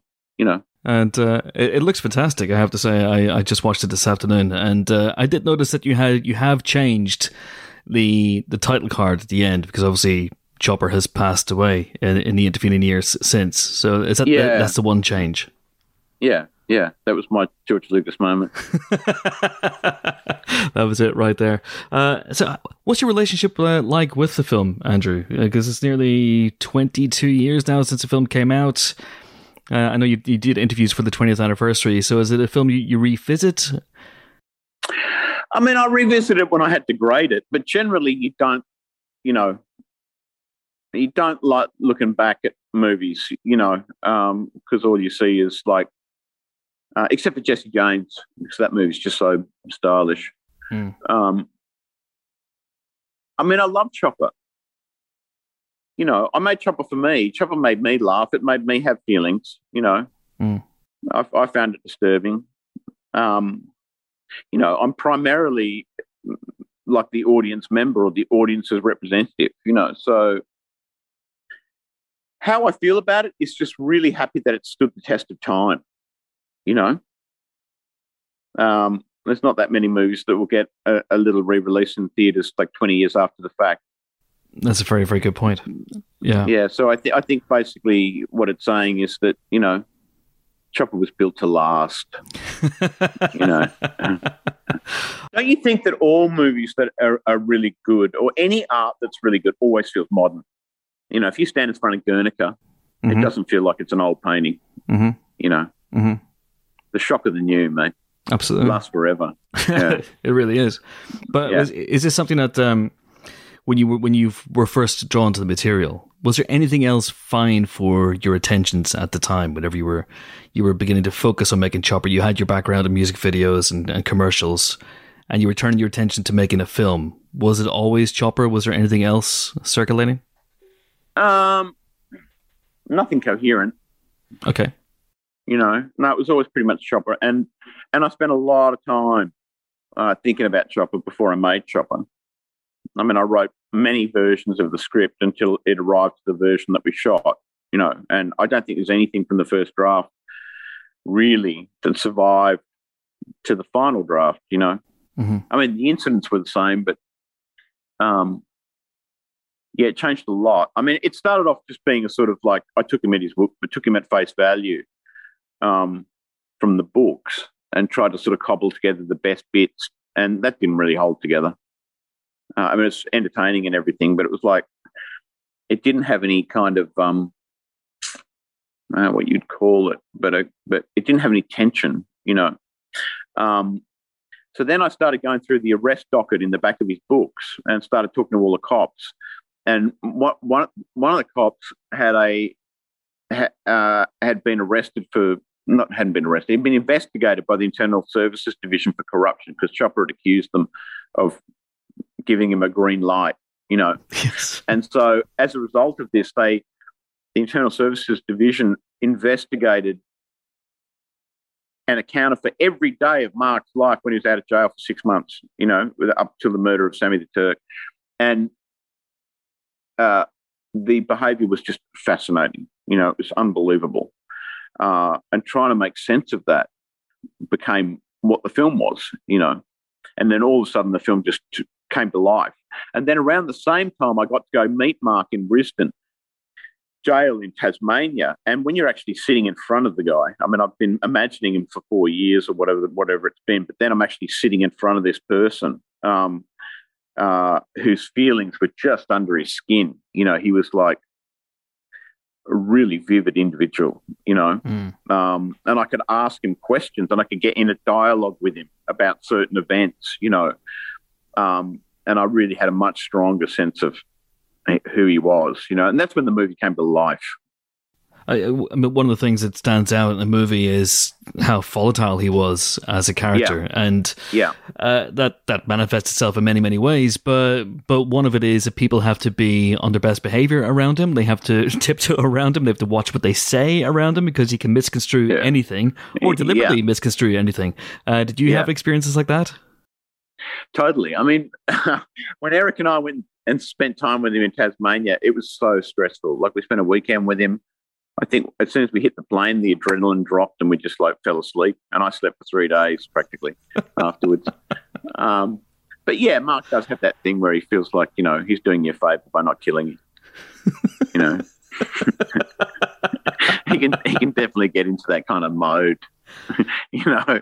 Um, and it's pretty entertaining, but it's very it's alarming. He's alarming to be around. You know, he's you you on your toes. You have to talk him down Uh-huh. occasionally. No, no, no, no, no, but, you can barely get a word in. But um, but you know, still. So so how did that inform the script then? This is so your, your first meetings with him were before you even thought about casting Well, Eric. I mean, dude, you know, I mean, that's what the movie is, right? What I just Yeah. described, isn't it? I mean, it's pretty much, you know, the wonder of Mark. You know, there's there's you capture it beautifully. I mean, there are so many scenes where you see that, and there's the uh, I, I- think perhaps most most pertinently is the stabbing of Keithy. Yeah, I mean, it was actually that was when I realised the movie worked was seeing that for the first time with an audience. That scene, you know, because the movie's just sort of chugging along up till that point, and it's entertaining. It's whatever it is. But when that scene happens and he turns, ar- it's not the stabbing; it's when he turns around and apologizes, that's when you just felt the bottom drop out of the room, and everyone was like, "What the fuck? I don't know where I'm standing anymore," you know. and I thought, okay, the movie works, you know. and uh, um, what was it like filming it? Because I, I know from from reading about the making of the movie that you shot that in the prison in in Yeah. Pentridge Prison. I mean, it was stressful, you know. Yeah, um, you know, I'm a, like I was, I can't remember what it was, like 31. Didn't know well. I mean, I've been shooting shit professionally up until that point. You know what I mean? But um, there's something about like they're all sprints, like short shoots. Um, and now you're shooting something that's like weeks. Um, and nothing but problems, mate. Everyone's scared. You know, um, you know, it was uh, it was terrifying to be honest with you. It, it, and, until you get exhausted, yes, until, until you're too tired to be scared anymore, um, and and then you just sort of like trying to get through it, kind of thing. so it's much like being in a room with Chopper. Then. A little bit, yeah, a little bit, a little bit. It was actually. I mean, I just quickly. I, I remember the first week I shot the best and the worst scenes in the film. Um, the worst scenes aren't in the film because they were terrible, but I shot the stabbing, which was amazing, and uh, and I realized at that point that I had to stop being responsible, you know, to the crew and the everything. I had to just keep keep hammering at something until I liked what I was seeing. So, so the the, the moment the scene where uh, with Jimmy stabs Chopper. yeah, I mean, it was beautiful, you know. Um, I mean, Eric's so good in it, and uh, it looked beautiful. I mean, the whole thing was really good, and I realized, okay, that's the movie. That's the movie I'm making, not this sort of fucking carry on movie that was when I'm sort of trying to get get shoot the schedule, you know, not Yeah. shoot the film. Yeah, Um, and and so at that point, I just made up my mind. I'm going to dig my heels in, you know. So, what were you looking for specifically from that scene? From that scene, From that scene, was, from- was it a sense of because because Eric plays it incredibly well, but there's a sense that I don't know whether his Chopper doesn't have a he doesn't feel pain the same way other people mate. pain. No, yeah. just just He's just- denial. yeah. It's just it's just in denial of what's happening to him. You know, I mean, that was the most incredible thing about reading the incident report of that, all, all of the interviews. You know, um, because it was a crime. You know, so there's everyone who was involved was interviewed by it, and the the sense that you got of just like him not wanting to accept that he'd been betrayed. You know, um, uh, and it taking him a long time to work out that that he was being stabbed. You know, the idea of like you know running the stabbing through Chopper's denial and his unwillingness to accept that he's been betrayed is what makes the film, this theme, great. You know, um, makes it interesting and and and makes it feel real. You know, and something that you haven't seen before. Is that the moment when you knew Eric was knocking out the park? Because I know he I know he aced the auditions, but even so, there must have been a tremendous sense that this is a a real high wire act we're casting this guy. I, I mean, yeah. I mean, I have to say that Eric was a lot better as an actor when he was fat. you know, you don't want to get between Eric Bana and his food, mate. you know what I'm saying? So the second half was much easier. Much easier, mate. Much easier. Yeah, I, I've I've read that. I read uh, Eric said that the first half wasn't wasn't exactly uh, a walk in the park for you guys. Was, no, no. I mean, there's a lot of problems in the first half. Like, I, I didn't get along with the DP. Yeah. Um, and I replaced him. Uh, and things went a lot smoother after that. Was like, at at least in terms of you know, on-set operations, let's say. um, uh, and I think Eric Eric was was um wasn't hungry. so that's what it was. He was just he was just a little bit a little bit bristly because he hadn't had his snacks. mate, yeah, low blood sugar, mate. Okay, yeah, So, absolutely. You know, you know, yeah. It's a hell of a thing, though. I mean, you're talking about this being your first movie, Andrew, and then you you shut the film down for was it four weeks?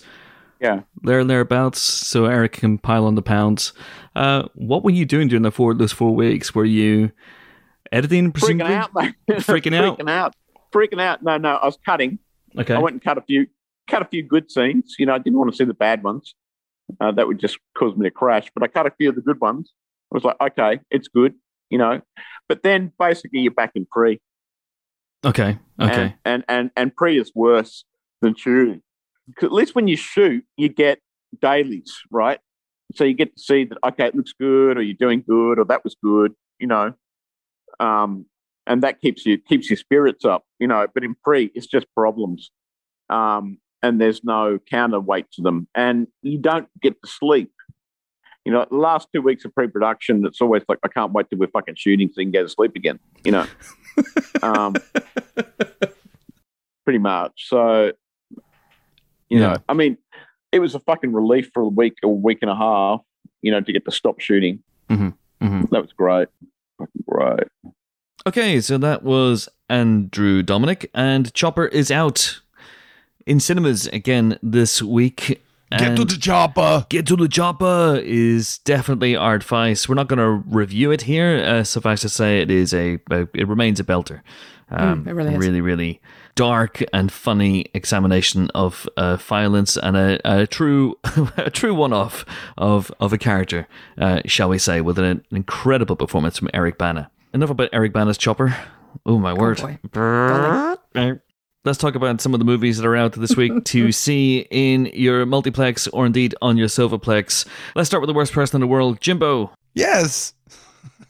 Sorry, my voice has gone again. Your voice is gone. Yes, oh. yes. Hi, hi, oh, it's me. It is I. My voice is my passport.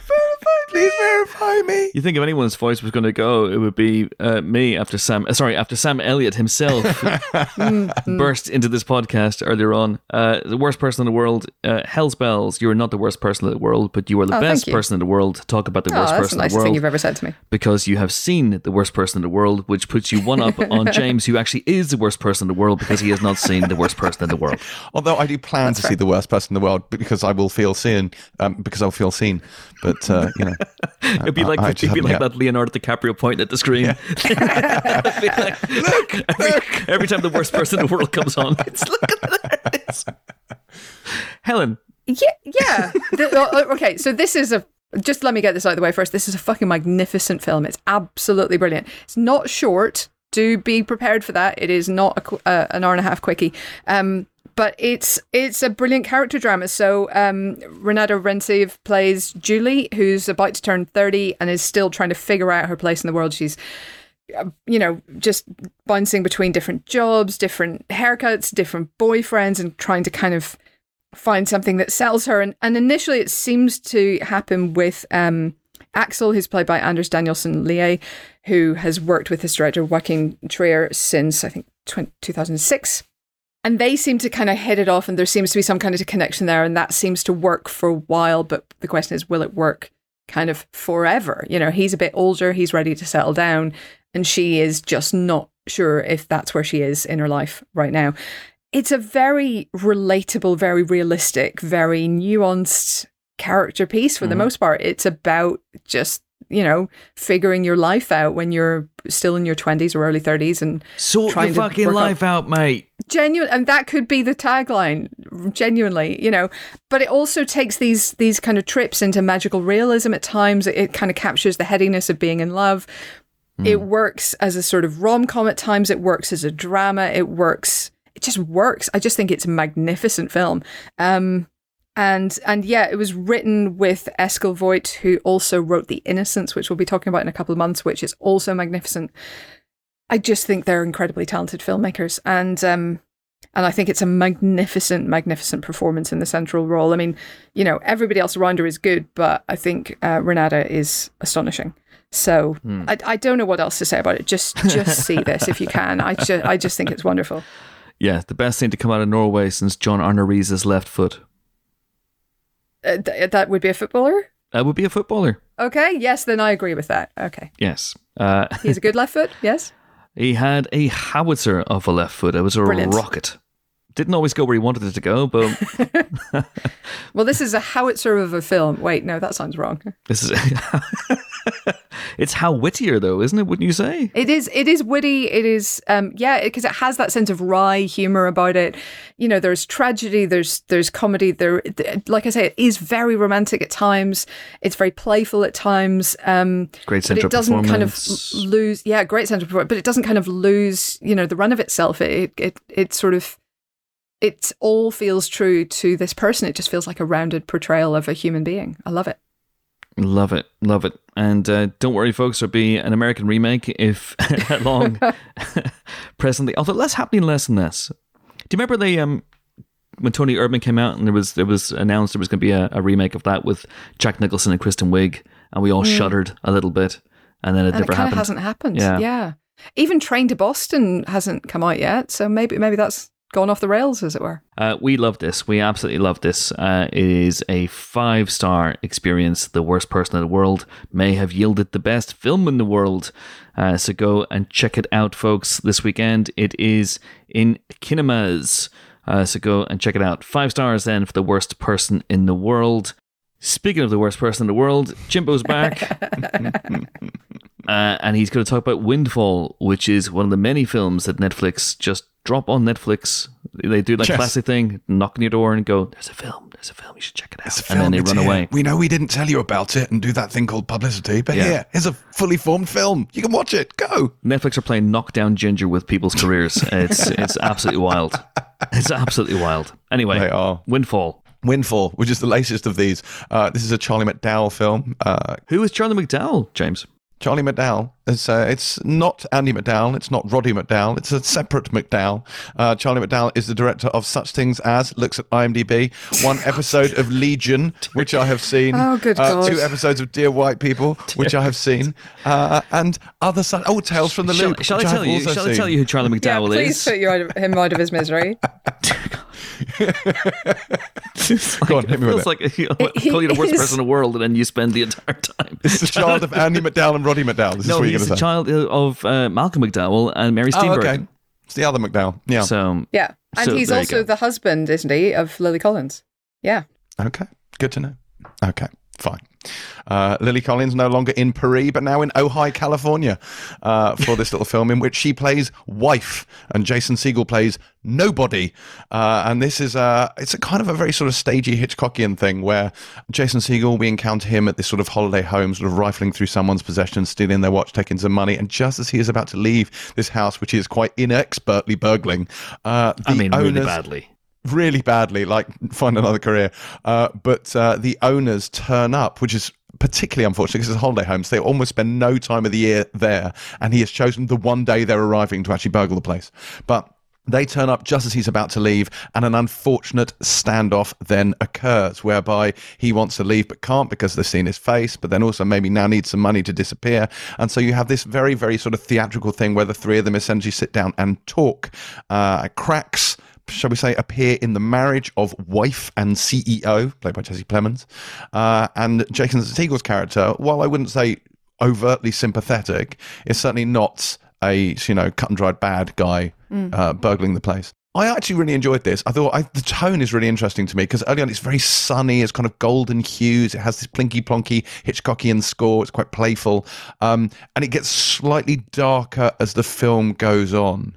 Um, I think what it does do well is keep to a nice tight 90 minute runtime. I do think even despite that there's a period i would say maybe two thirds of the way through where it starts to run out of steam a little bit. Because it does it becomes very much a conversation. It touches on things like uh, like class and wealth and equality but it never really explores it seems to pay lip service to a lot of this stuff. And i think some of the more interesting themes don't get fully explored. It's very improvisational as well. I'll be interested to see how much of this stuff was actually written down and how much was them just sort of freewheeling ideas because it feels a lot of it does feel quite improvised. But it's fun and there's some great performances. I think Jesse Plemons does Raging Bell End particularly he's well at the best awful. of times. but He is the worst person in the world He in is this. the worst person in the world in this. He's just so fucking terrible. And I think that really works because it makes you sympathize a lot more with Segel's nobody as a character, despite the, and also the fact that he's fucking useless at what he's doing. I mean, truly inept. He is, yeah. In, in it's pretty clear this is not his career. Burglary is no. not his profession. He's improvising himself. Uh, Uh, essentially, yeah, yeah. Yeah. It's uh, yeah, it's it's a fun. It's one of these films where I'll be like, I enjoyed that, and then next week you'll say, Have you seen Windfall? And I'll be like, I've never heard of it. So yeah, we'll do it on an episode of The Great Unwatched, and you'll be going, Yeah. I'll be Windfall. like, I haven't seen it. I've never heard of it. What are you talking about? James, you reviewed it on the Empire podcast. Did No, I? no recollection at all. You were wearing your blue jumper, James. Oh yeah, that's right. Yes. Um, yeah, I don't think I'm quite as up in it as uh, as you, Jimbo. I thought it was a a lot of running to stand still. If we want to Yeah, hark back to you unfair. two. Yeah, I just thought that it's, it's one of those movies where contrivance after contrivance after contrivance happens because Yeah. even to e- even to sort of stretch it out to let that meager ninety minute running time, you need this to happen and that character to misunderstand that, and then you have to Yeah. uh, uh, uh, yeah.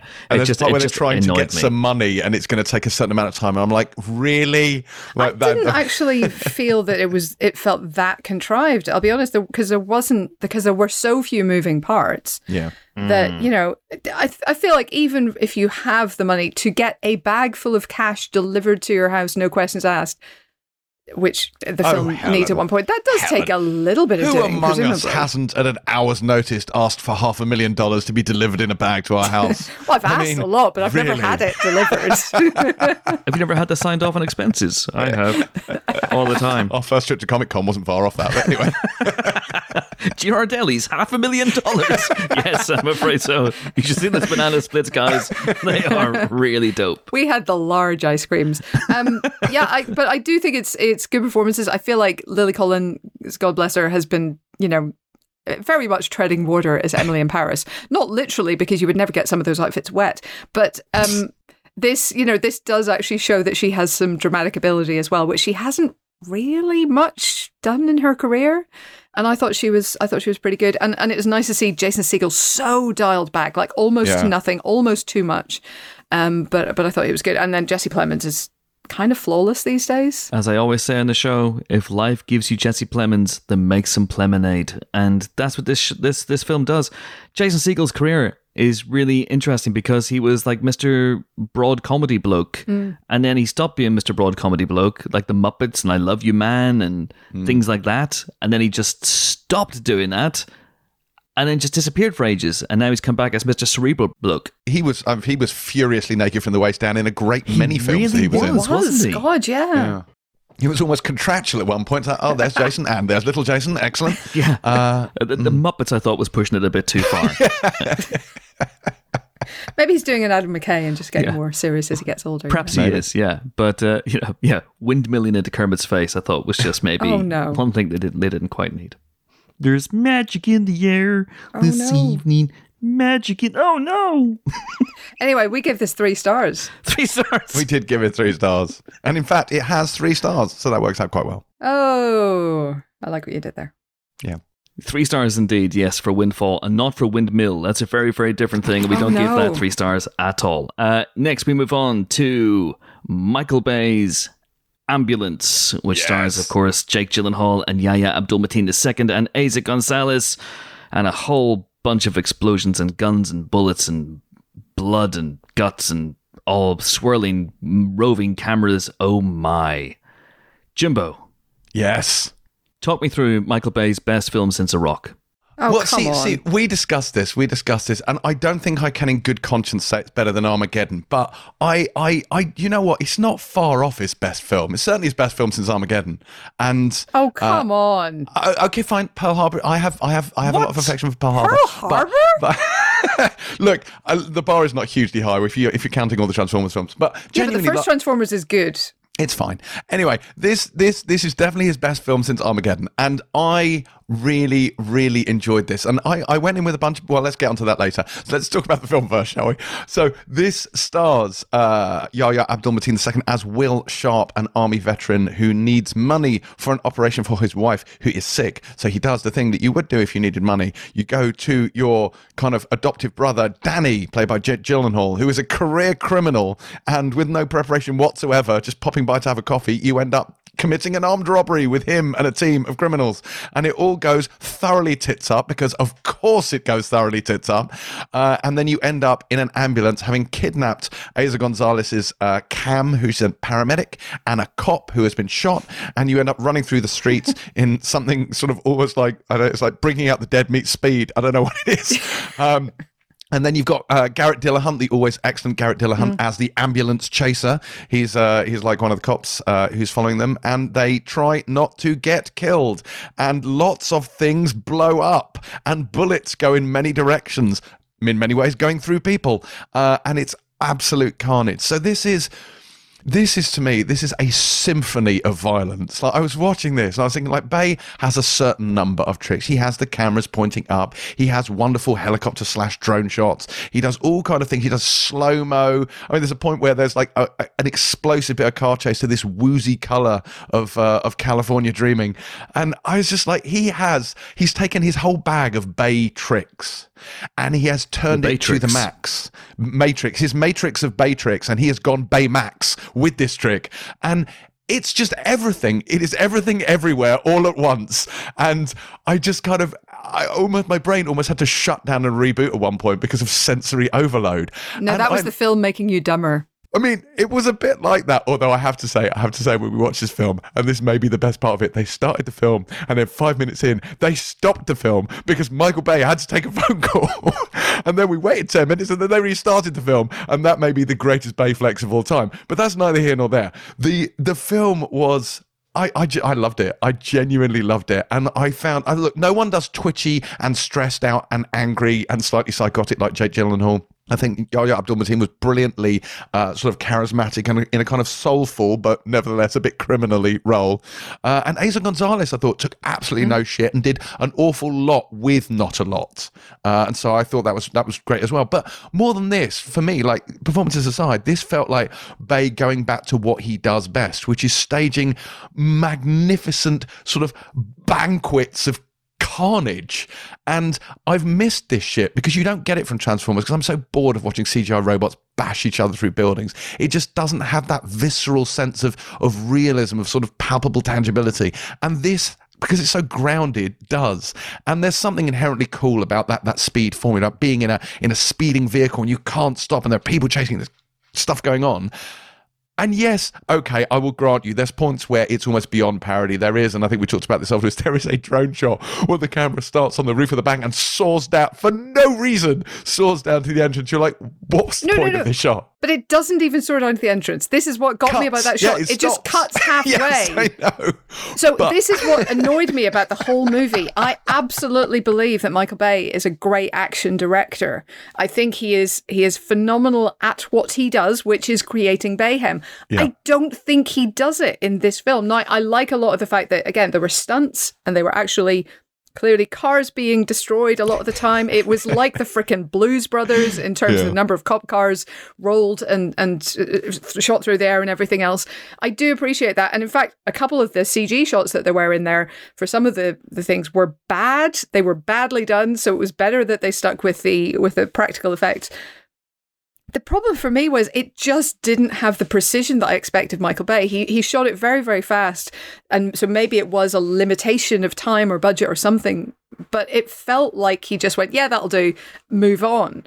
A lot of the time, and and the the action was not. It did not have the clarity that I expect. It had all the clarity of some of those fucking transformer fights where we couldn't tell one robot from another instead of the clarity of like the first Transformers, where you could actually tell which car was punching the other car. I did like everything in the ambulance. I thought, you know, everybody had, had a compelling reason to be there and also a compelling reason to regret being there.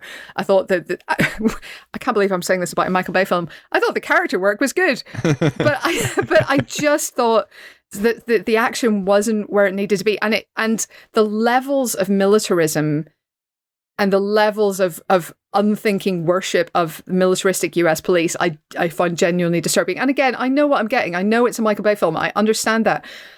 but equally, there's got to be a limit, and and I felt like this was way past the limit. That's interesting. I like. I see. I. I. I. I'm 100 percent willing to suspend all like political commentary when watching Michael Bay film because I know exactly what I'm going It's like, for. have but- you seen The Rock?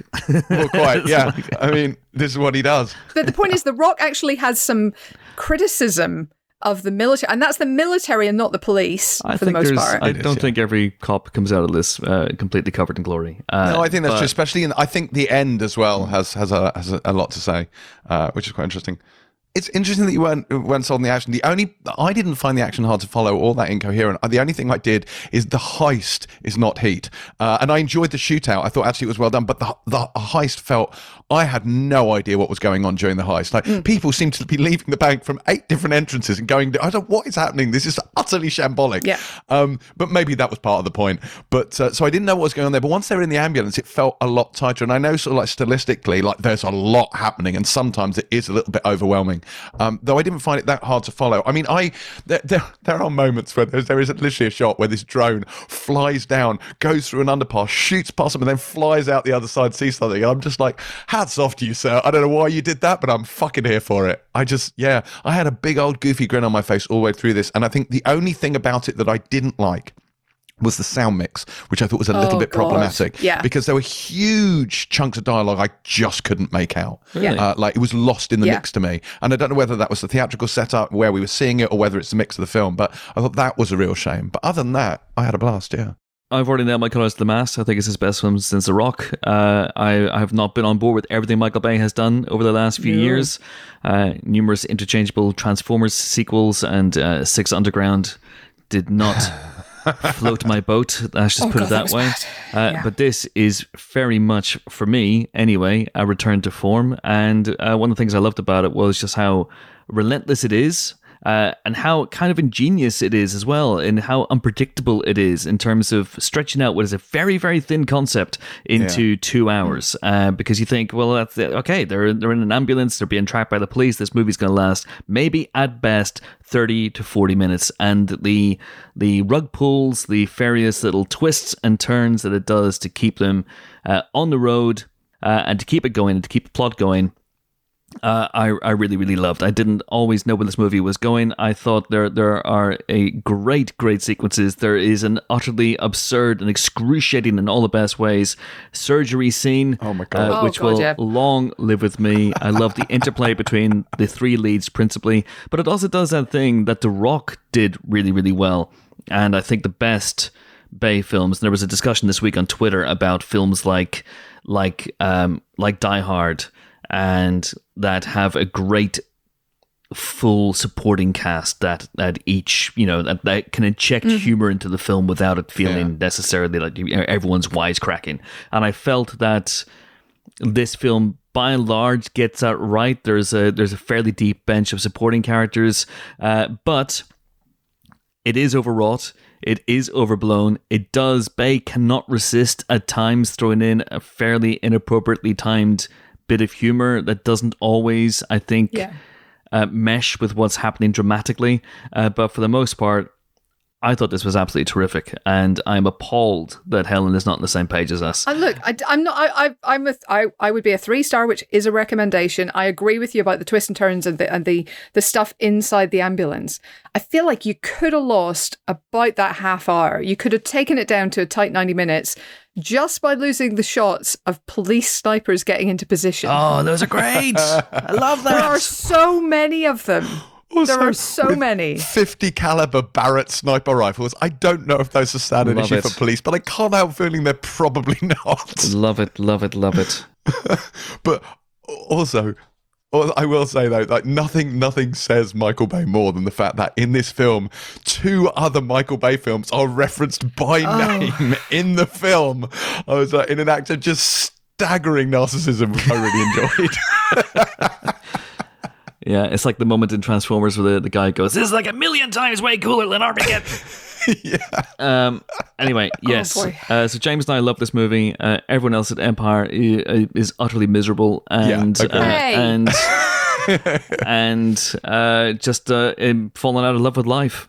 Yeah. Uh, that's- This is that's the it. four star masterpiece it. that is Ambulance. This is it. This, this is my feeling, folks. If you don't like ambulance, then maybe maybe you are the worst person in the world, and maybe you need to take a long, hard look at yourself and Look, the choices I've you've taken made a along long, the way. hard look at Ambulance, and it's a three-star film. Uh, alas, Empire Magazine agrees. yeah. Listen, this is going to be. I'm going to. I'm going to say it right now. I'm going to once again nail my colors to the mast. Make this prediction. Go down William Hills. Stick your life savings on this. Ambulance will be the third Michael Bay film in the Criterion Collection. That is my prediction. There you go. Take that to the bank, but just make sure Jake Gyllenhaal's not inside when you get there. Otherwise, it all might go wrong. Anyway, that is it for this week's Empire podcast. Hey everyone, it's Chris here. Just jumping in real quick because the show isn't finished. The show isn't finished. I am now in Scotland. I am in St Andrews, the wonderful, picturesque, and ancient town of St Andrews for the St Andrews Film Festival, the very first one. It is called Sands. It's very, very exciting. I'm in one of the most beautiful spots in the world, but I'm not playing golf, even though my hotel room is overlooking the old course here at St Andrews, where the Open is going to be held later on this year. And I haven't even really been to the film festival. Oh, boo hoo hoo, play the world's smallest violin in the world just for Chris. I have been in this room editing the podcast all day, and it was whilst editing this podcast and putting the finishing touches to it that I realized I had been remiss yesterday whilst recording, and I forgot to set up and include the third and final guest this week, who is the wonderful star of The Worst Person in the World, Renate Reinsve. I hope I'm pronouncing her name correctly. I know we have a devoted Norwegian listener, at least one, so if I am getting that wrong, please do write in and tell me. But anyway, Renate Reinsve, she is fantastic. She's phenomenal in that film. And we sent along the 648th best person in the world, approximately, Beth Webb, to interview her on Zoom a couple of weeks ago. So here is that interview. Enjoy. I'm so happy to be speaking with you this week, especially off the back of some extraordinary news for you. Oscar nominated film, BAFTA nominated actress. How are you feeling right now? I am I am so actually exhausted from being so happy. so we had we had like a really really big celebration for we invited friends and family and uh, we like because this whole like trip with the movie and everything has been lasting for 7 months since the Cannes Film Festival. And now these news we think we like every day we think okay this is the last good news. And then this happened. We're just so excited Amazing. I've Yeah. seen so many like beautiful testimonies, but I think my favorite was Paul Thomas Anderson saying that this is the best film in the world. I mean, did you how how do you feel about something like that from someone like that as well? no i was in a rush when i read that and i just had to stop because he is like of course next to joachim uh, Trier, uh, the director of this movie he is Mhm. my absolute favorite director. He it meant so much to me. That's insane that he would say that. Do you have a favorite Paul Thomas Anderson film? huh. I th- it's hard to say. I think Mm. i i love i haven't seen licorice, licorice pizza yet. Okay. but i i uh, i really really i'm so excited to see that one. I think it's yeah i've heard so many great things. Maybe that will be my favorite but uh no I, i'll have to say all of them. Yes. Not a bad film in that in that whole Yeah. catalogue. Um this role was written for you, and I wanted to know how you felt when you read this part for the first time and knew that it was written for yourself in mind.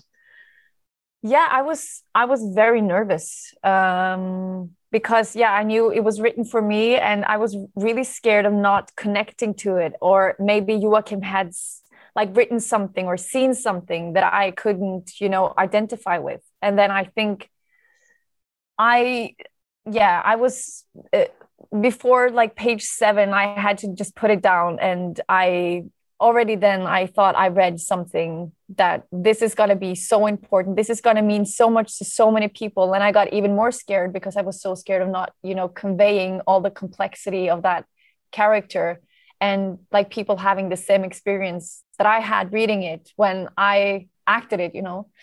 So uh, and it, in the in the script, it was the um, when she is really just looking out in the um, out of uh, on Oslo and she just suddenly feels sad, but she's very surprised that she feels sad because she didn't know she was this sad. And then she goes and sneaks into a wedding and flirts with a guy and tests how like the boundary of boundaries of being of of cheating.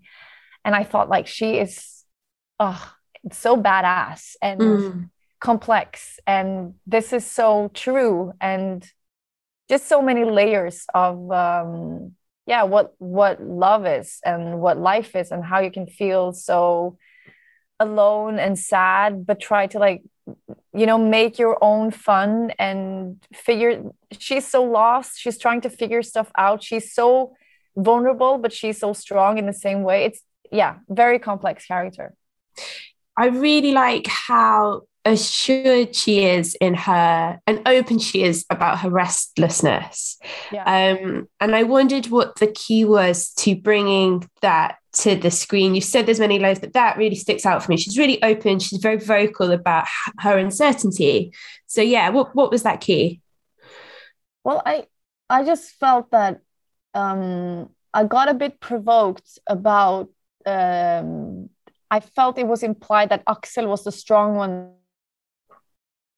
the, in the relationship because he could articulate and he could analyze what he was going through and where he was uh, in life, but she couldn't. She was very.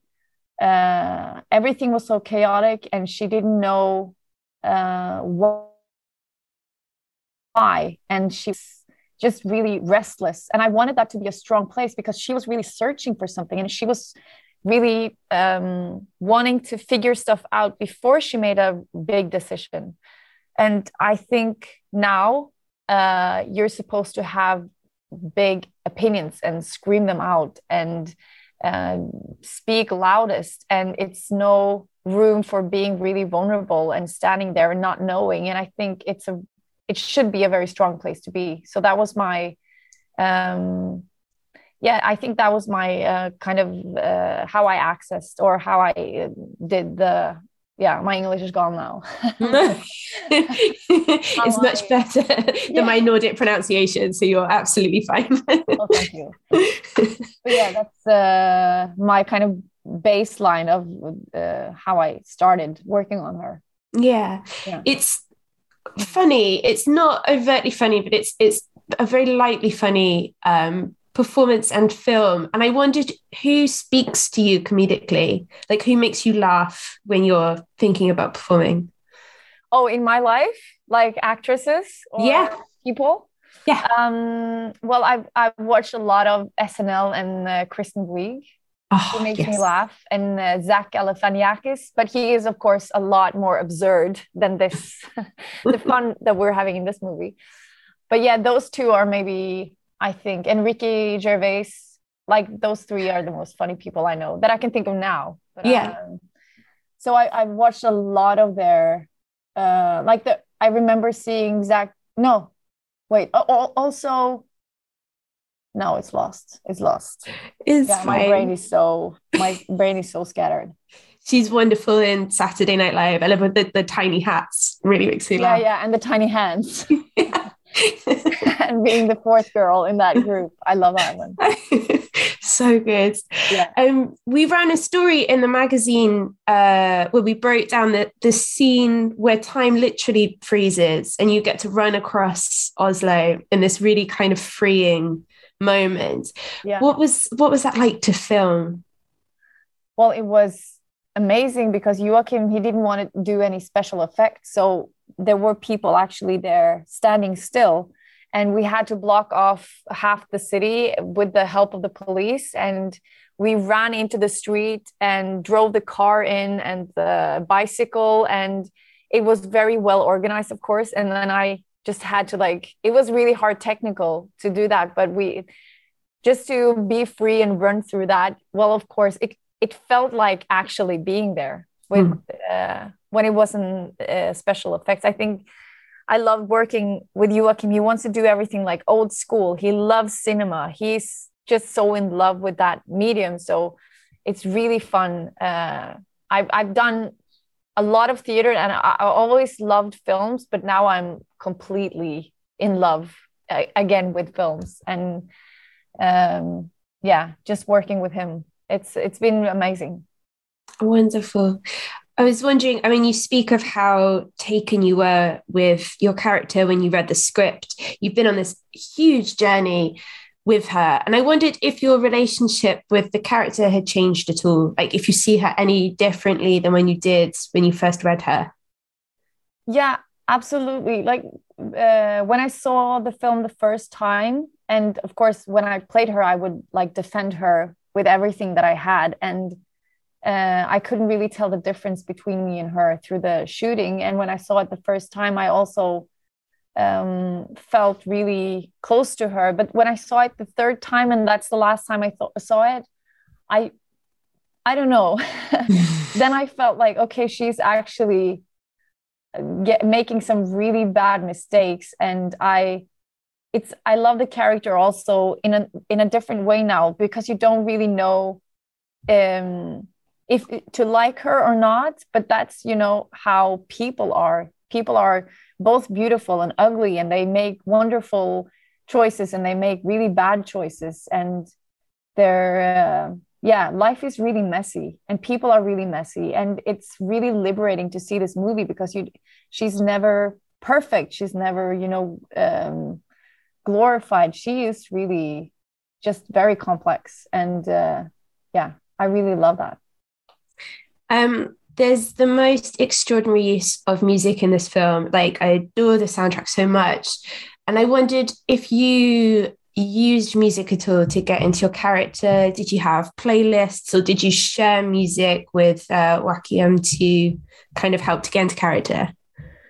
Yeah, I had one song that I listened to uh, for all the um, big dramatic or tragic scenes, but it's not in the movie. And it's um, I've been really inspired uh, as an actress from Charlotte Gainsbourg, and she the first scene in uh, Antichrist, where oh uh, yeah, it's a it's a beautiful song in the prologue, and uh, I really I use that song just to access I know I don't know that universe, and she goes really far into uh, sorrow and um, um, yeah, jo- all of those you know dramatic big um, emotions. So I I use that. I don't. I can't pronounce that song. Lascia. Okay. Do you remember? You'll do better than I do. I'm sorry. but, but in the fun scenes, you know, when we did the wedding scene and we um, uh, the the where Eivind and Julie wants to see how far they can go and not cheat. We mm-hmm. Joachim would put on some boogies and uh, we would dance and we would like make a party. It felt like a party. We filmed it in, in the middle of the night. So yeah, we used music a lot actually Lovely. throughout the whole process. Yeah.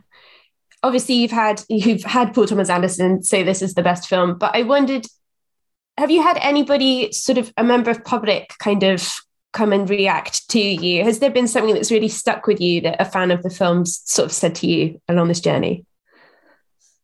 Yeah i think well i i, I think like every time someone comes up and and they um they're really there as themselves in the movie and and they have this very personal relationship to the movie even if it's them or their sister or their their daughter or uh, someone they know i it's just why you want to make a film you know to to have conversations about you know big existential conversations. And we felt when we were on set that it was really we made something really important and we tried to be honest with some big themes.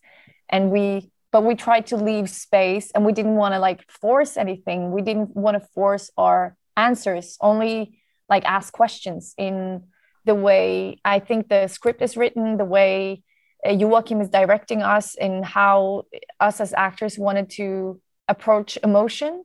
Hmm. And I feel when when someone comes up and they had a big personal uh, experience, that's always so fantastic to hear because it's not only ours. It's uh, you know it's uh, more people's movie it becomes someone else's movie and that's really i love every time that happens amazing i mean this role this film has launched you into a whole new audience, international audiences, international filmmakers are recognizing this film and, and you very much being a part of that.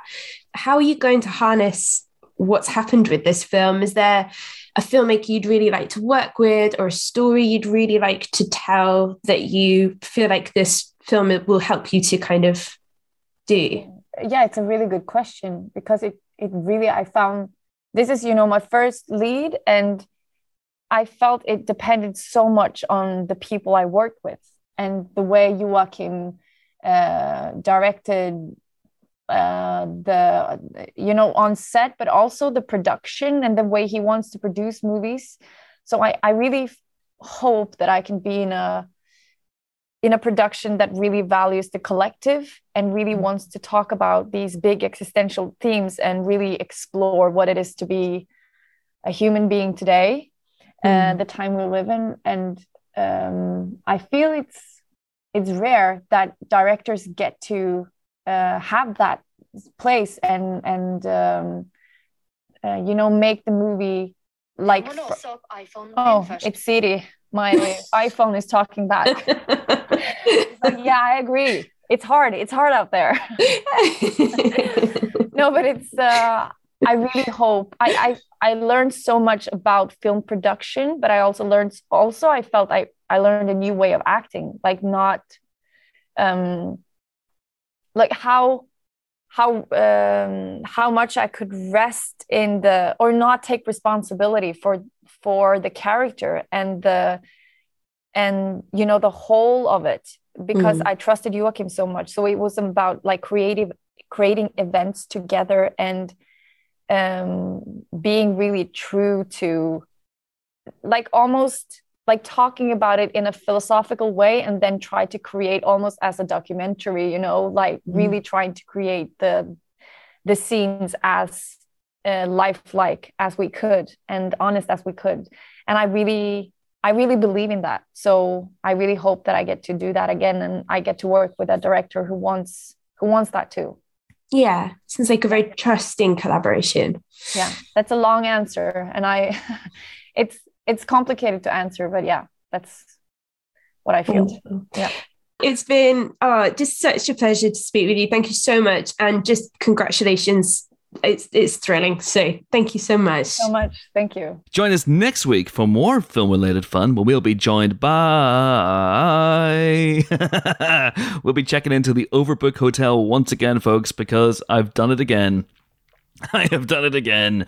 Uh, we'll be joined by Ruth Wilson star of True Things.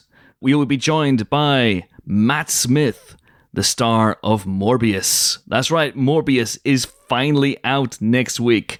And we Good will be Lord. doing a spoiler special for that. And we will be doing a spoiler special for Ambulance as well, which might just turn into an hour of Helen and me shouting at each other. So let's, that should be a, a must listen, folks. We'll be also joined by The Stars of Moon Knight. That's right.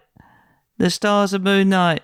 Oscar Isaac, Ethan Hawke, and May Calamawy will be on the Empire podcast, and they can't tell the difference between waking life and dreams. and dreams. Oh, it's very exciting. Very exciting. And we will have a spoiler special for that dropping next week, which is exciting.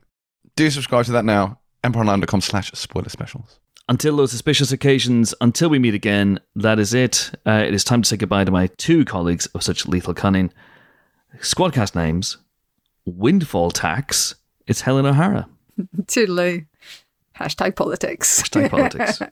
uh, it is goodbye from Baymax. Yes. James Dyer. Goodbye. Please subscribe to the Pilot TV podcast and listen to it on Monday. Thanks. Okay. It's goodbye from Sam Elliott. What are you doing back here? The Pilot TV podcast and fucking read the Pilot TV podcast. they don't talk about the good stuff, the master chefs and the apprentices of this world. Moving around. Wow. Oh, well, thanks a lot, Sam. That's uh, really good to know. Whatever you said. I like to hear that in the Dolby. Anyway, and it's goodbye from me. See, I wrote the bast the baster of Bayhem, as in the master of mayhem, but now I mm-hmm. realize it's basically reads the baster of Bayhem. Yeah, so it's a bit weird. It is yeah. a bit weird. Yeah, I don't know exactly know what that means. Am I about to yeah. baste myself with Michael Bay's action juice? Oh no. that's a strange sentence. Anyway, that's it from me. I'm off to put some pants on. Thanks so much for listening. See you next time. Bye.